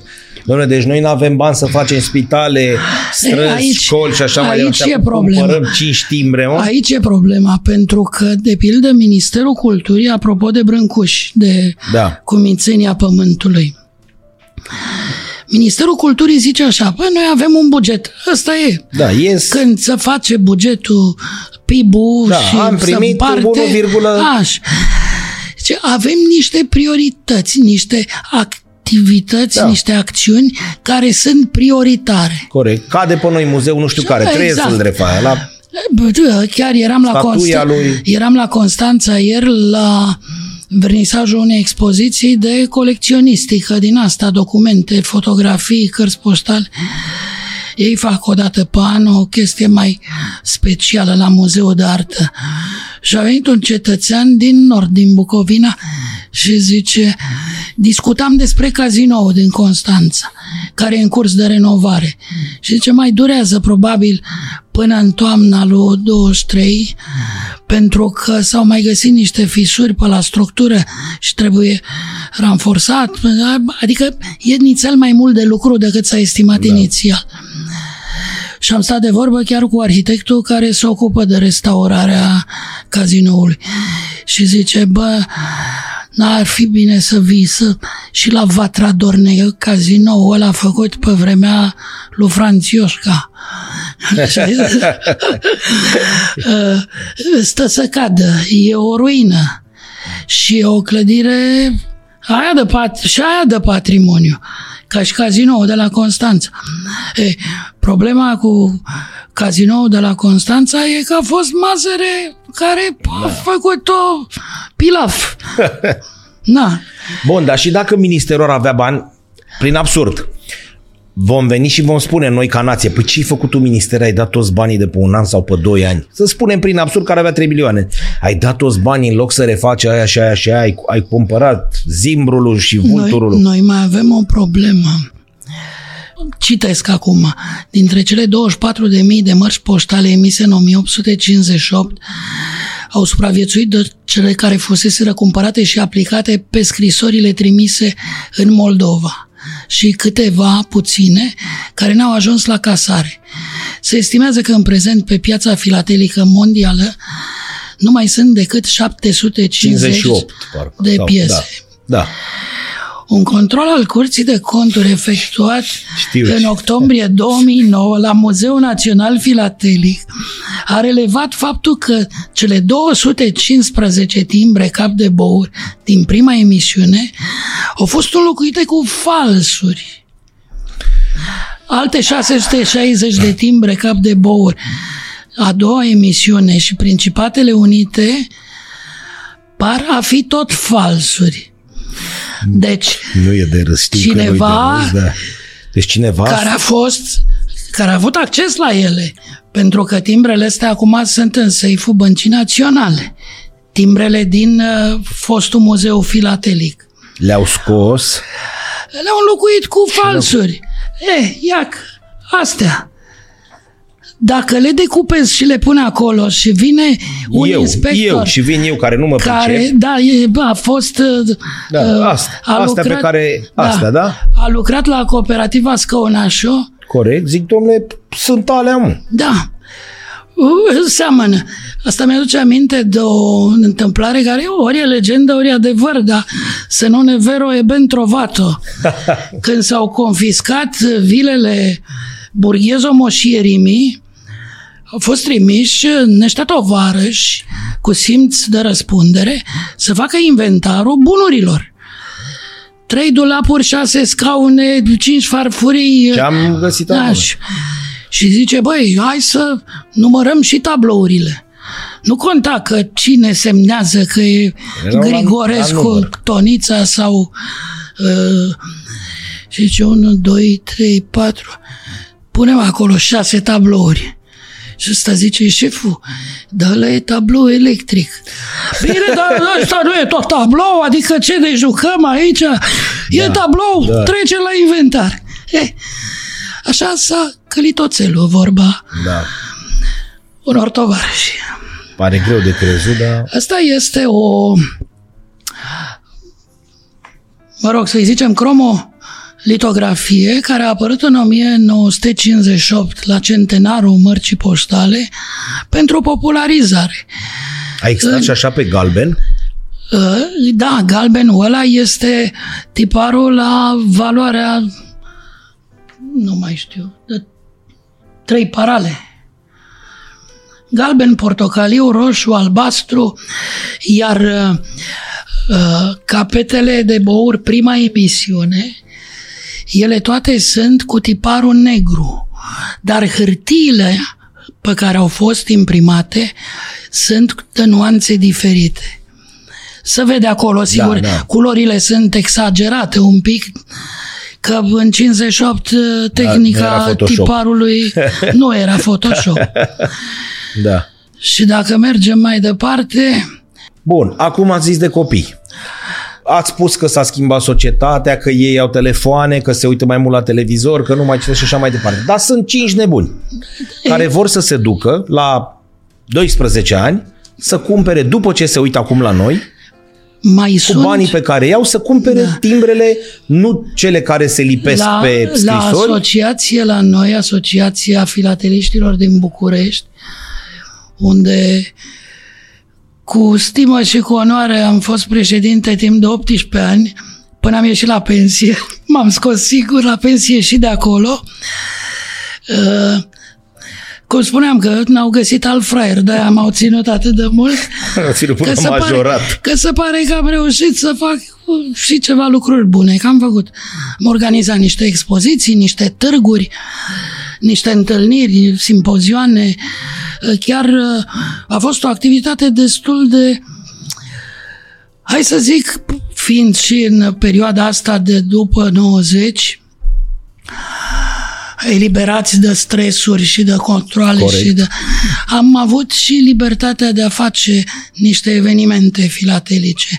Din păcate, între timp, timpul a mai cernut, între timp, timpul Da. a mai cernut și sunt mulți care au dispărut dintre noi prin, uh, na, în mod de- natural. eu- Dar cu tinerii, vorbind Da. despre tineri, sunt părinți care își aduc copiii și încearcă să le insufle această plăcere. Noi mai facem, uh, cum să zic, mai luăm niște lucruri de-astea care sunt relativ ieftine, că mai găsim, de pildă, asta ștampilată are nominalul de 3 lei și 10 bani și plus un leu, asta înseamnă 4 lei. Fiind ștampilată, valorează a 10 aparte, să zicem, din suma asta. Și atunci eu o fac cadou unui copil când vine cu tăticul lui de mână, Unde ca să mai vadă. Vine acum? La, Mai are unde? La noi, la Asociația Filateliștilor. Muzeu nu mai există? Muzeul, din câte știu eu, să intenționează redeschiderea lui, dar se pregătește o lovitură administrației de stat. Deci asta care e cu Ministerul Culturii, cu Ministerul Comunicațiilor și mai departe. Se va deschide, deja e aproape de finalizare, acest muzeu al colecțiilor, care este o inițiativă privată și care, da, este un investitor care a început cu colecționarea fiarelor de călcat, aparatelor de fotografiat și așa mai departe. Deci nu este doar muzeul filatelic. Și la, la un moment dat s-a plecat și spre filatelie. Și a cumpărat în licitații, de la negustori, de ce a mai găsit pe piața românească. Și el vrea acum, pentru că colecțiile astea de diverse materiale, obiecte de astea de gen fiare de călcat și aparate foto, este recordman mondial, e de Guinness Book. Are certificate Român. de român. Și el are, e arhitect de meserie, este un mare colecționar și pasionat, are și bani și el a zis, "Doamne, vreau și eu să rămân în istoria acestei țări cu ceva, cu niște recorduri. Și el are la fiecare etaj, într-o clădire imensă, are câte o colecție din astea. Și la unul din etaje are filatelie. Tot ce înseamnă produs în România. Se poate de la vizita capul treaba asta sau e... e, e în curs de amenajare pentru că el a tot cumpărat și trebuie rearanjate și repuse. Au umplut niște goluri pe care din fericire în ultimii doi ani a reușit să le adune și, inclusiv până la zi. Deci tot ce înseamnă marcă poștală românească, pentru că astea sunt Moldova. Dar tot ce a apărut de la capul de bour până la ultimul timbru a apărut ieri.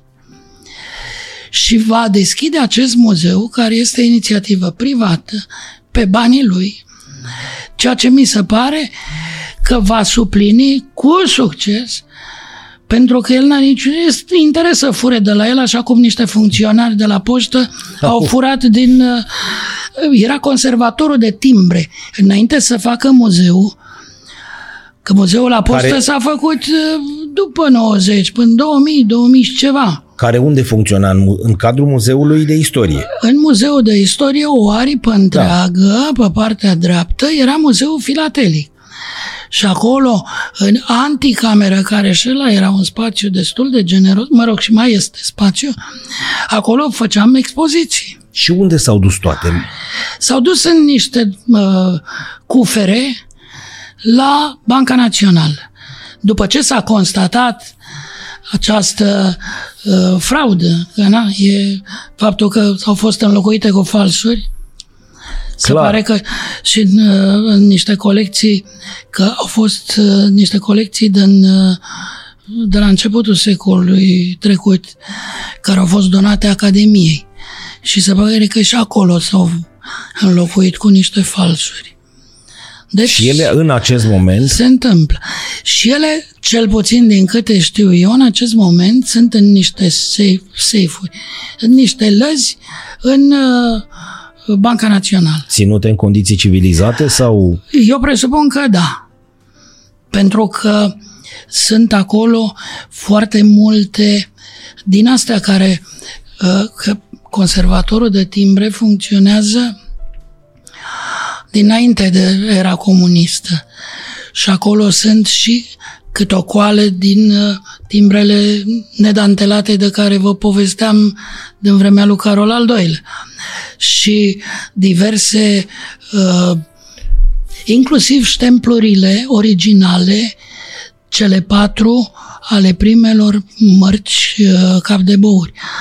Că ele au mai fost refolosite la sfârșitul secolului XIX și începutul secolului 20 uh, s-au făcut și niște reimpresiuni. Deci pe o hârtie alta decât aia originală, că nu mai aveau, s-au făcut și unele sunt considerate falsuri, că nu sunt originale, Corect. dar de fapt sunt reimpresiuni. Bun, dar nu s-ar găsi un spațiu, vorbim acum că avem norocul cu acest colecționar. Dacă n-ar fi fost acest colecționar, piesele există într-un depozital sau undeva, e, să nu folosim cuvinte. Riscul, riscul și... e să, să, să mai fure din ele, să se mai înlocuiască din ele. Da, dar din câte țin minte, undeva 2005-2006 s-a petrecut mutarea asta, de sunt 16 ani minimum, din care noi nu mai avem, nu că noi nu mai avem informații, vorbesc de publicul larg, care nu mai are niciun fel de informație despre o expoziție senzațională. Da, acum realitatea e că acest uh, domeniu, chiar muzeistic vorbind, ar trebui să fie gestionat de poștă. Ori poșta română este într-o degringoladă mare de tot, nu mai are oameni, Eu pot merge acum să cumpăr timbrele pe care le cumpăram noi acum 30 de ani, ca și copil? Bună ziua, bună ziua! Nu vorbim de timbrele pe care le lipim. Am înțeles. Timbre de colecție. Astea se găsesc în cele două magazine filatelice care au mai rămas în București. Dar măcar spuneți-le unde sunt. sunt și mai deci... puțin. E unul pe Moșilor, pe calea Moșilor și celebru magazin filatelic de la Blocul Turn, din, Bun, uh, da. lângă sala Palatului. Da. Și putem merge acolo și Și acolo cum? găsiți și timbrele nou emise, care în mod normal se vând la valoarea nominală, scrie 2 lei pe timbru, costă 2 lei. Și timbre ceva mai vechi, care se vând cu un plus față de valoarea nominală, pentru că există o listă de prețuri a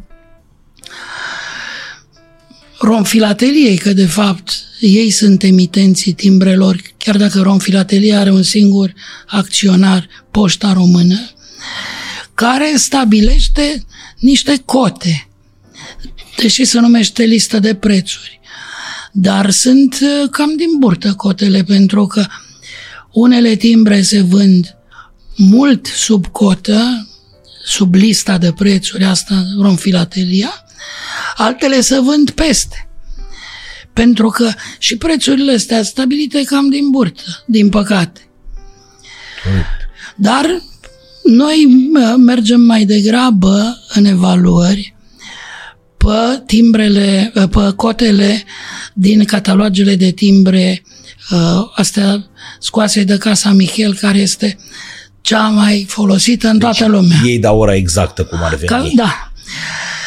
Ce se întâmplă? Pentru că au fost niște gafe, gafe mari, chiar la scară mondială și gafe care uh, ne costă și acum. În anii 70-80 se făceau cu diverse evenimente niște colițe nedantelate, înseriate, cu tiraj de 30 de mii, 20 de mii de exemplare, deci foarte puține, și care se dădeau la premianți. Premianții fiind activiști de partid, ale alea. Inclusiv povestește cineva că l-a văzut pe unul că a primit o coliță care valora 300 de lei anii 70. Și i-a fost oferită în mod da. protocolar, la o, o festivitate, la o ceva. Și el s-a uitat, zice, mulțumesc. Am, am păturit-o în două și a băgat-o în buletin. Deci ajungeau uh, inclusiv la genul ăsta de oameni care da. abar n-aveau de ce înseamnă filatelie, colecție, marcă poștală, timp. E, ce au făcut ai noștri? Cu voie de la tovarăș și de sus, firește. Au făcut tiraj dublu. Și au vândut pe valută pe mărci, pe franci, pe faș. un tiraj și ăstea care erau pentru interni și care se dădeau și inclusiv pri- stimulativ la expozanți, ăia care administrau diverse uh, cercuri de-astea filatelice, președinți și așa mai departe. Și era bătaie pentru că pe timbru scria 10 lei, dar el se vindea cu 300. Că era nedantelat și înseriat. Până s-au prins niște unii pe afară, eu te bă, am două colițe cu același număr de serie.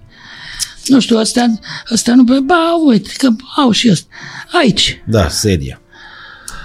Și când am văzut 6655, pe uite că îl mai am podat. Hai, ce-au făcut ăștia? Ma. Și atunci ne-am făcut de râs. A fost uh, caz de, cum să zic, a- acuzație de fals, fals intelectual. Și, na, nu te joci, că aici intrau uh, ăștia de pe afară. Da. Adică negustorul în Germania, când îți vinde o piesă, ți-o și garantează că e autentică și că e așa și că valoarea ei e atât. Și, și îți spune, chiar câte unii și îți spun, peste 10 ani, dacă vii cu ea la mine, cât mi-ai dat? 10 mărci. Peste 10 ani, dacă vii cu ea la mine, îți dau 15. Deci, tot eu ți-o cumpăr, dar el știe că peste 10 ani piesa aia va valora 20. Și atunci zice, eu ți-o cumpăr cu 15. Pentru că, na, el din asta trăiește și de-aia plătește și impozite și toate celelalte. Piața noastră e vie sau suntem... uh, Piața noastră e... Da, la modul sincer. Acum e și greu de spus, pentru că abia încercăm să ne revenim după pandemia asta nenorocită. Înainte, Dar înainte chiar existau, se făceau târguri filatelice, bine, când zic târguri înseamnă filatelie numismatică, Da, nu numai cartofilie, filate- tot ce înseamnă colecționistică. eu am prins, iertați-mă, n-aș vrea să greșesc, mic, mic, dus de tata, a existat ceva și în curtea de afară a Muzeului Tehnic? Da, a fost o perioadă în care uh, noi duc ne aminte. întâlneam, da, ne întâlneam acolo pentru că duminica aveam, uh, era uh, clubul de sector sau ceva, 30 decembrie, pe strada 11 iunie. Da. Și acolo, uh, vara ne întâlneam într-o grădină foarte frumoasă și mare și sub pomi cu mese, cu etalaje de tot felul și era și o, bine, și partea de socializare uh, foarte Da. importantă. E- Și iarna ne- chiar în sala de spectacole a clubului. Și la un moment dat, nu știu, a intrat în reno, într-o renovare, s-a întâmplat ceva și nu, duminica nu ne-am mai putut întâlni acolo.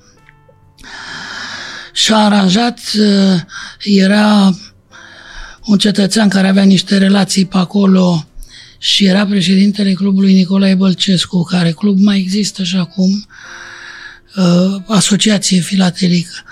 Una din cele private de care vă spuneam, care nu ține de un județ sau de Da. da. un oraș. Așa.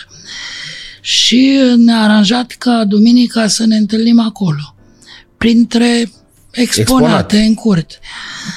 Uh, N-a durat mult. Bine, acum, de pildă și noi în pandemie, ne-am întâlnit duminica în Parcul Carol. Dar ce înseamnă v-ați întâlnit? Nu merge, mergeați și cu... cu Și cu, da, da? cu Pentru clasare. schimburi, da? E o terasă acolo lângă lacul mic unde uh, p- plăteam Da. consumație, o bere, o cafea, Sub pod o acolo? asta, lângă pod. Lângă pod. E un chioșc Da, și au mese da, pe afară. Iar la, uh, pe timp de iarnă chiar sub pod. Că ei băgau Da. niște copertine de astea de Da. plexiglas și ne adunăm acolo. Dar, repet, suntem din ce în ce mai puțini. Aici, în Dorobanță, avem un spațiu generos, dar, din păcate, tot uh, ne amenință poșta că ni ia, S-au făcut niște greșeli, niște gafe. Dar vorba celor de la Divertis, iertați-mă că e un padarox, ca să zic așa. Padarox, Padarox, da. pentru că ați spus că filatelia e o pasiune de maturitate. Da, pentru Și atunci, că cei tineri cum ar trebui să vină? Să aduni, să aduni uh, cerceafuri de astea uh, e, Costă. ține, ține de zona copilăriei. Bine, eu, e adevărat că sunt ștampilate, uh, costă puțin. Dar dacă vrei să faci filatelie la modul serios, în primul rând trebuie să-ți alegi un domeniu. Pentru că există mai multe zone. Nu poți să faci filatelie Din tot. exhaustiv. Și sunt și clasele de competiție în uh, filatelie. E cum spuneam, istoria poștală, care se ocupă practic cu istoria poștei. Dintr-o țară sau dintr-un anume moment al istoriei universale. Cum am zis, de pildă, uh, corespondența pe timp de război, 1914-1919. Că puțină lume știe că primul război mondial atât a fost. Noi am intrat în 1916 Dar ne-am dus până la Budapesta. și ne-am dus pe urmă cu o pinca pe Parlamentul Corect. de la Budapesta. În fine. Uh, Deci, asta e istoria poștală. Există filatelia tradițională. Filatelia tradițională înseamnă cronologic timbrele unei țări. De, De la când a primul apărut? până la... În zilele noastre. sau pe o anume perioadă de timp. Corect. Nu neapărat de la zero la plus infinit. Există filatelia tematică, în care omul își alege o temă. Unii colecționează uh, faună, floră, Sport. gen fluturi, uh, Da. crocodil și așa mai departe. Și aici se uh, punctează cât mai mult ai de pe tema respectivă. Dar cine decide ci- timbrele Sunt- astea sunt care jurii. ies? Nu, timbrele care Ah, ies. timbrele care ies, în mod Adică de- normal, da. Exact cum spuneați dumneavoastră. De ce facem crocodili? De ce?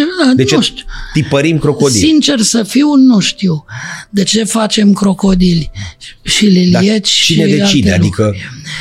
În mod normal, deci eu când am fost în uh, sferele înalte ale federației, am făcut parte din uh, comisia paritară care avea niște filateliști și niște funcționari de la Romfilatelia și de la poștă care se întâlneau și discutau emisi- programul de emisiuni pe anul viitor.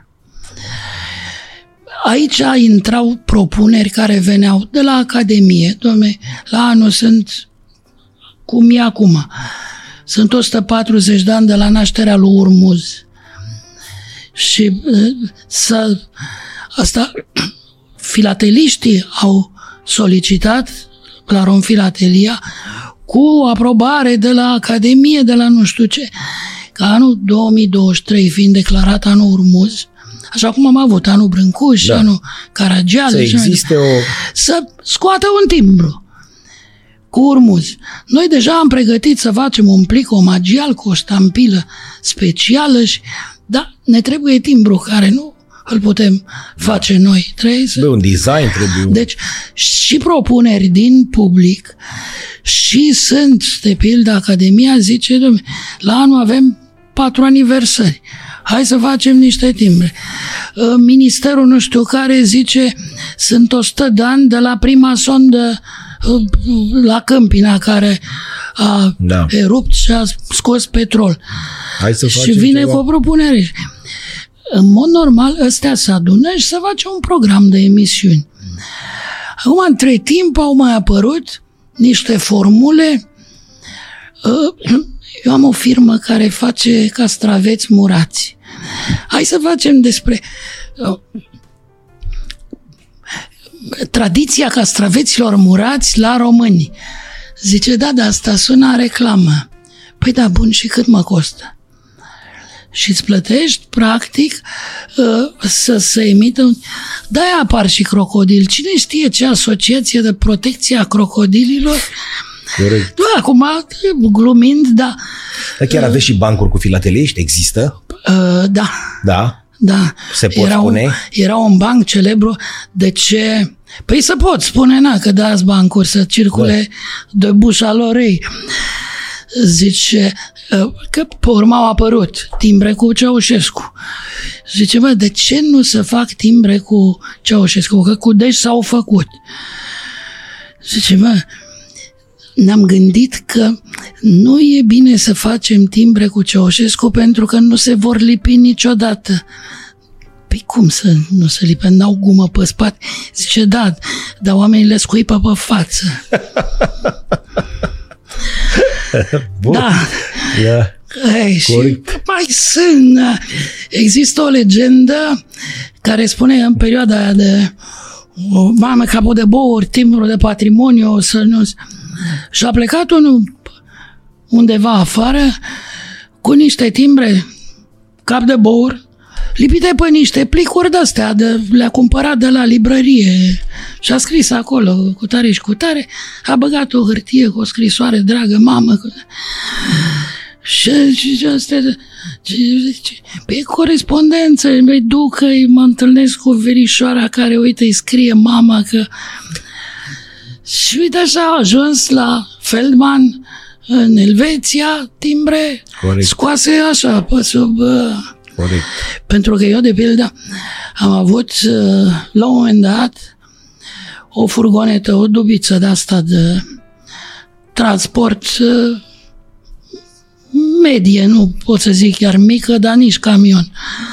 Și am vrut să omologhez tir, că am zis că fac niște, că eu duceam, luam de la Buzău uh, vaze de-astea tip gale, care se căutau la Paris și făcusem un fel de firmă de import-export și duceam acolo, mi-au că aminte că mergeam la Horezu de multe ori, că ei voiau ceramică Ceramic.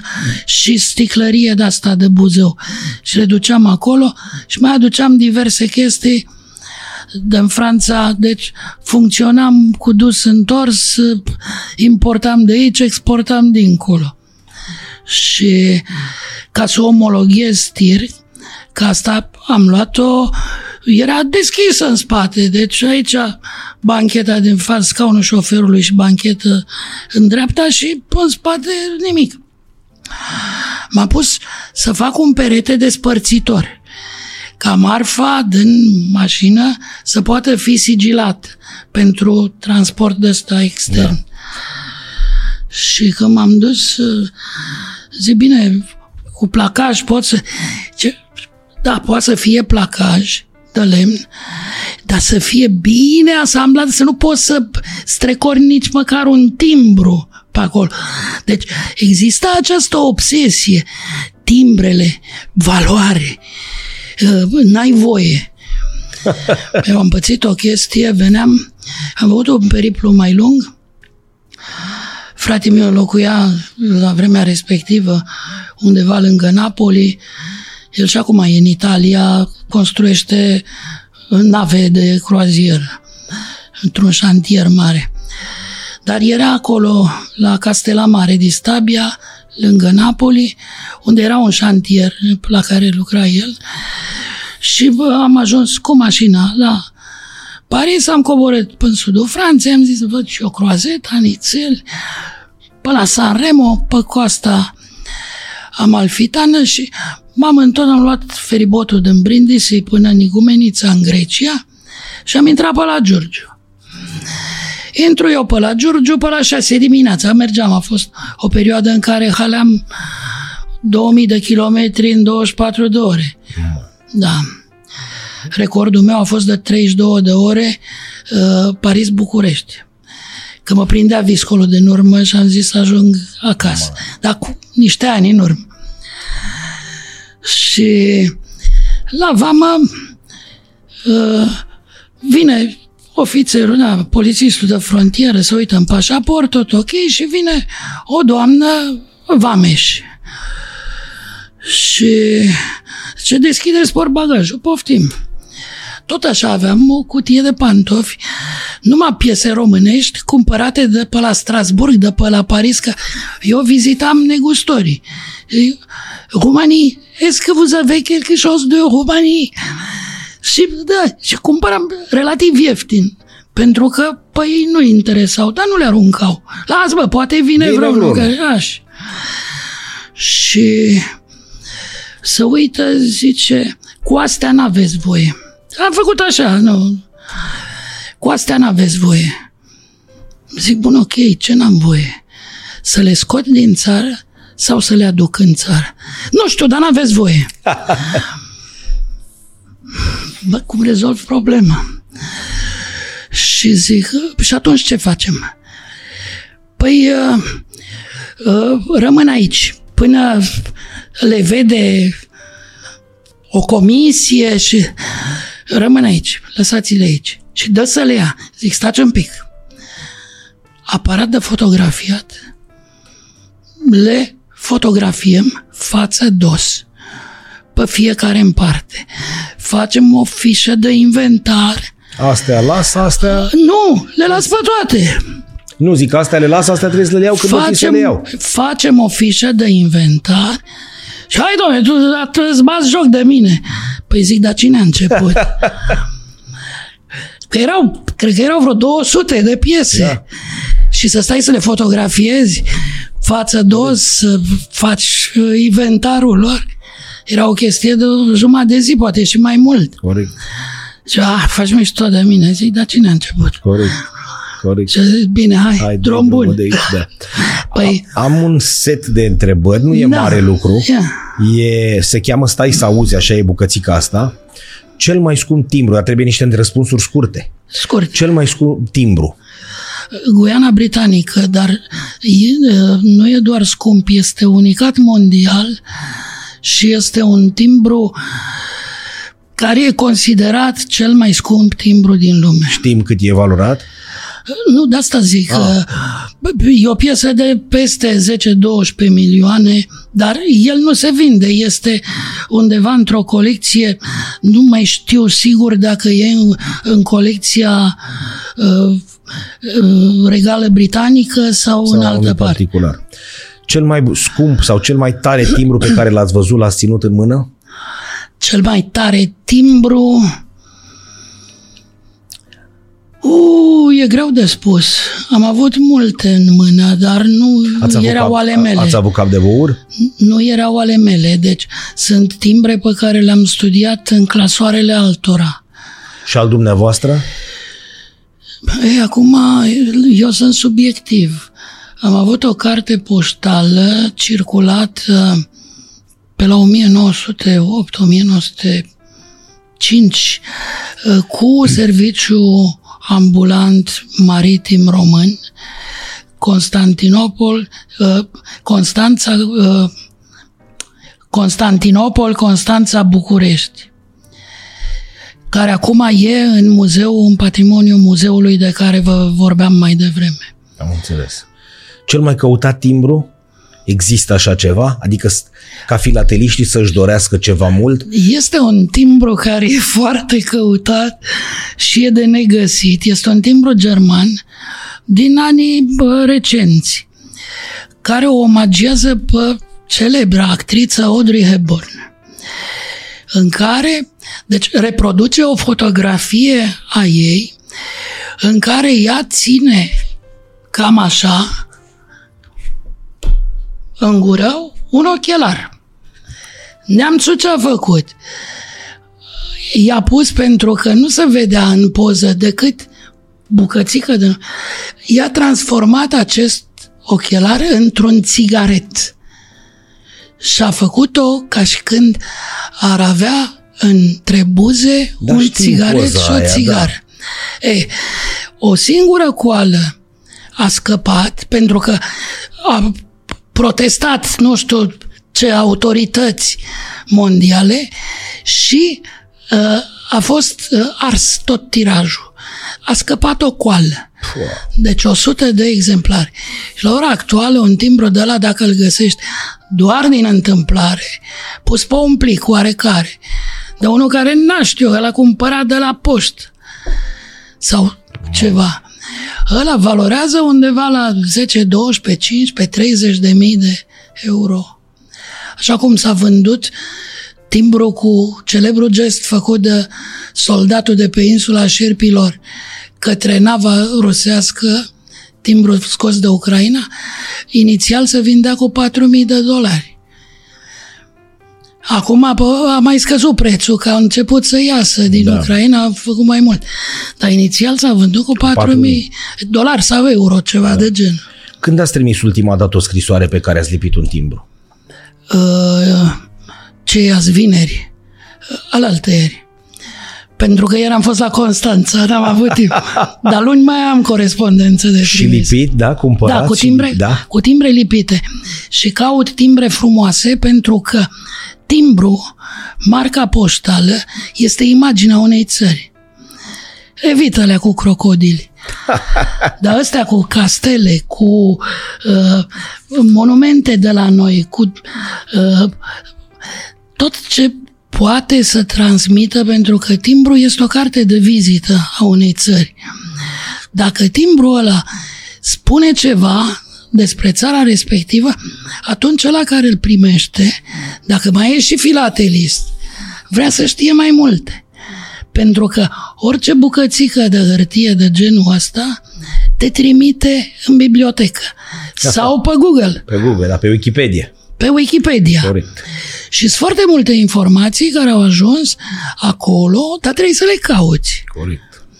Și o ultimă întrebare, ca să zic așa. Care e cel mai mare regret? Cel mai mare regret? Da, legat de filatelie, normal. Nu știu, că ați fi putut uh, uh, achiziționa ceva, că ați fi vrut să... Da, legat de filatelie nu știu să spun, pentru că practic nu am regrete. Am colecționat ce mi-a plăcut, am avut, am găsit satisfacții, am avut prieteni. Deci filatelia mi-a adus și un ciopor de prieteni, de cunoștințe, oameni cu care vorbim aceeași limbă, care avem preocupări comune și e foarte frumos. Și, deci, legat de filatelie, nu. Dar legat așa de, la modul cel mai general, mi-ar fi plăcut să trăiesc la cumpăna dintre secolele 19 și 20 până în primul război mondial. Pentru că, părerea mea, cel puțin în România, a fost o perioadă în care s-a trecut efectiv de la un feudalism întârziat la România modernă. Și atunci erau multe de făcut și s-au făcut multe. Și aveai uh, un domeniu vast în care te puteai implica să construiești, să inventezi, să creezi, să, să faci lumină în, în multe lucruri, în multe domenii. Corect. Mii de mulțumiri că ați fost alături de noi. A zis că nu trece timpul, dar... Uh, e o istorie care a început cândva și da, nu se nu termină. Se nu se termină. N-ați, nici n-am mâncat nimica de le aveți cu astea? Eu nu prea mănânc ah, în timpul zilei. Ce? Pentru mine masa de bază este să dimineața suc de portocale, iaurt și curmale. Da, aici nu La prânz maxim un covrig. Nu ne-am regăsit deloc. Iar seara îmi fac de obicei un grătar mai micuț și un bol cam atâta de salat. De salat. E bine. A, și acolo merge și un pahar de vin. Corect. Și, na, e relașul de după o zi în care mai alergi, te mai nervezi, te mai... Da. Mii de mulțumiri încă o dată că ați fost alături de noi. Dați-mi voi doar să le mulțumesc și eu celor de la Unibet care sunt alături de noi. Cum spuneam, atelierul de tarte, măsuțele Ud Bucovina, Badabum, cumpărături de plăcere și așa cum spunea un prieten, a spus nu le mai spune oamenilor cu subscribe, like și așa mai departe. Dacă vor să te găsească, te găsesc ei acolo unde e. Adevărat. Mii de mulțumiri încă o dată. Cu multă plăcere. E ceva, se urează ceva la filateliști? La filateliști? Nu, de, la pescari. Da, nu mă gândeam filatel... să prinzi un timbru bun, nu știu. Să... Nu, nu există un timbru bun. Dar există... noi știți că ne rugam ca și copii să prindem o coliță. Noi nu prea înțelegeam ce înseamnă asta. Ei, au fost istorii. Dar acolo trebuia să când Da. desfaci, mama am o coliță. Au fost istorii, s-au scris cărți și despre capul de bouri și despre... Și era uh, celebru un uh, uh, conclav de ăsta de copii care își doreau foarte tare un timbru din Guadelupa. Auziseră ei Da. că există Guadelupa. Guadelupa. Dar unde în anii 60, cam pe atunci a fost scrisă cartea, cred. Erau ceva de novele, nu mai știu autorul. Uh, Ce însemna pentru ei Guadelupa? Însemna ca un zbor în cosmos. Da. Să vină un timbru de acolo, Da. din Guadeloupe. Eh, Sic transit, gloria, Gloria mundi. Mulțumiri încă o dată.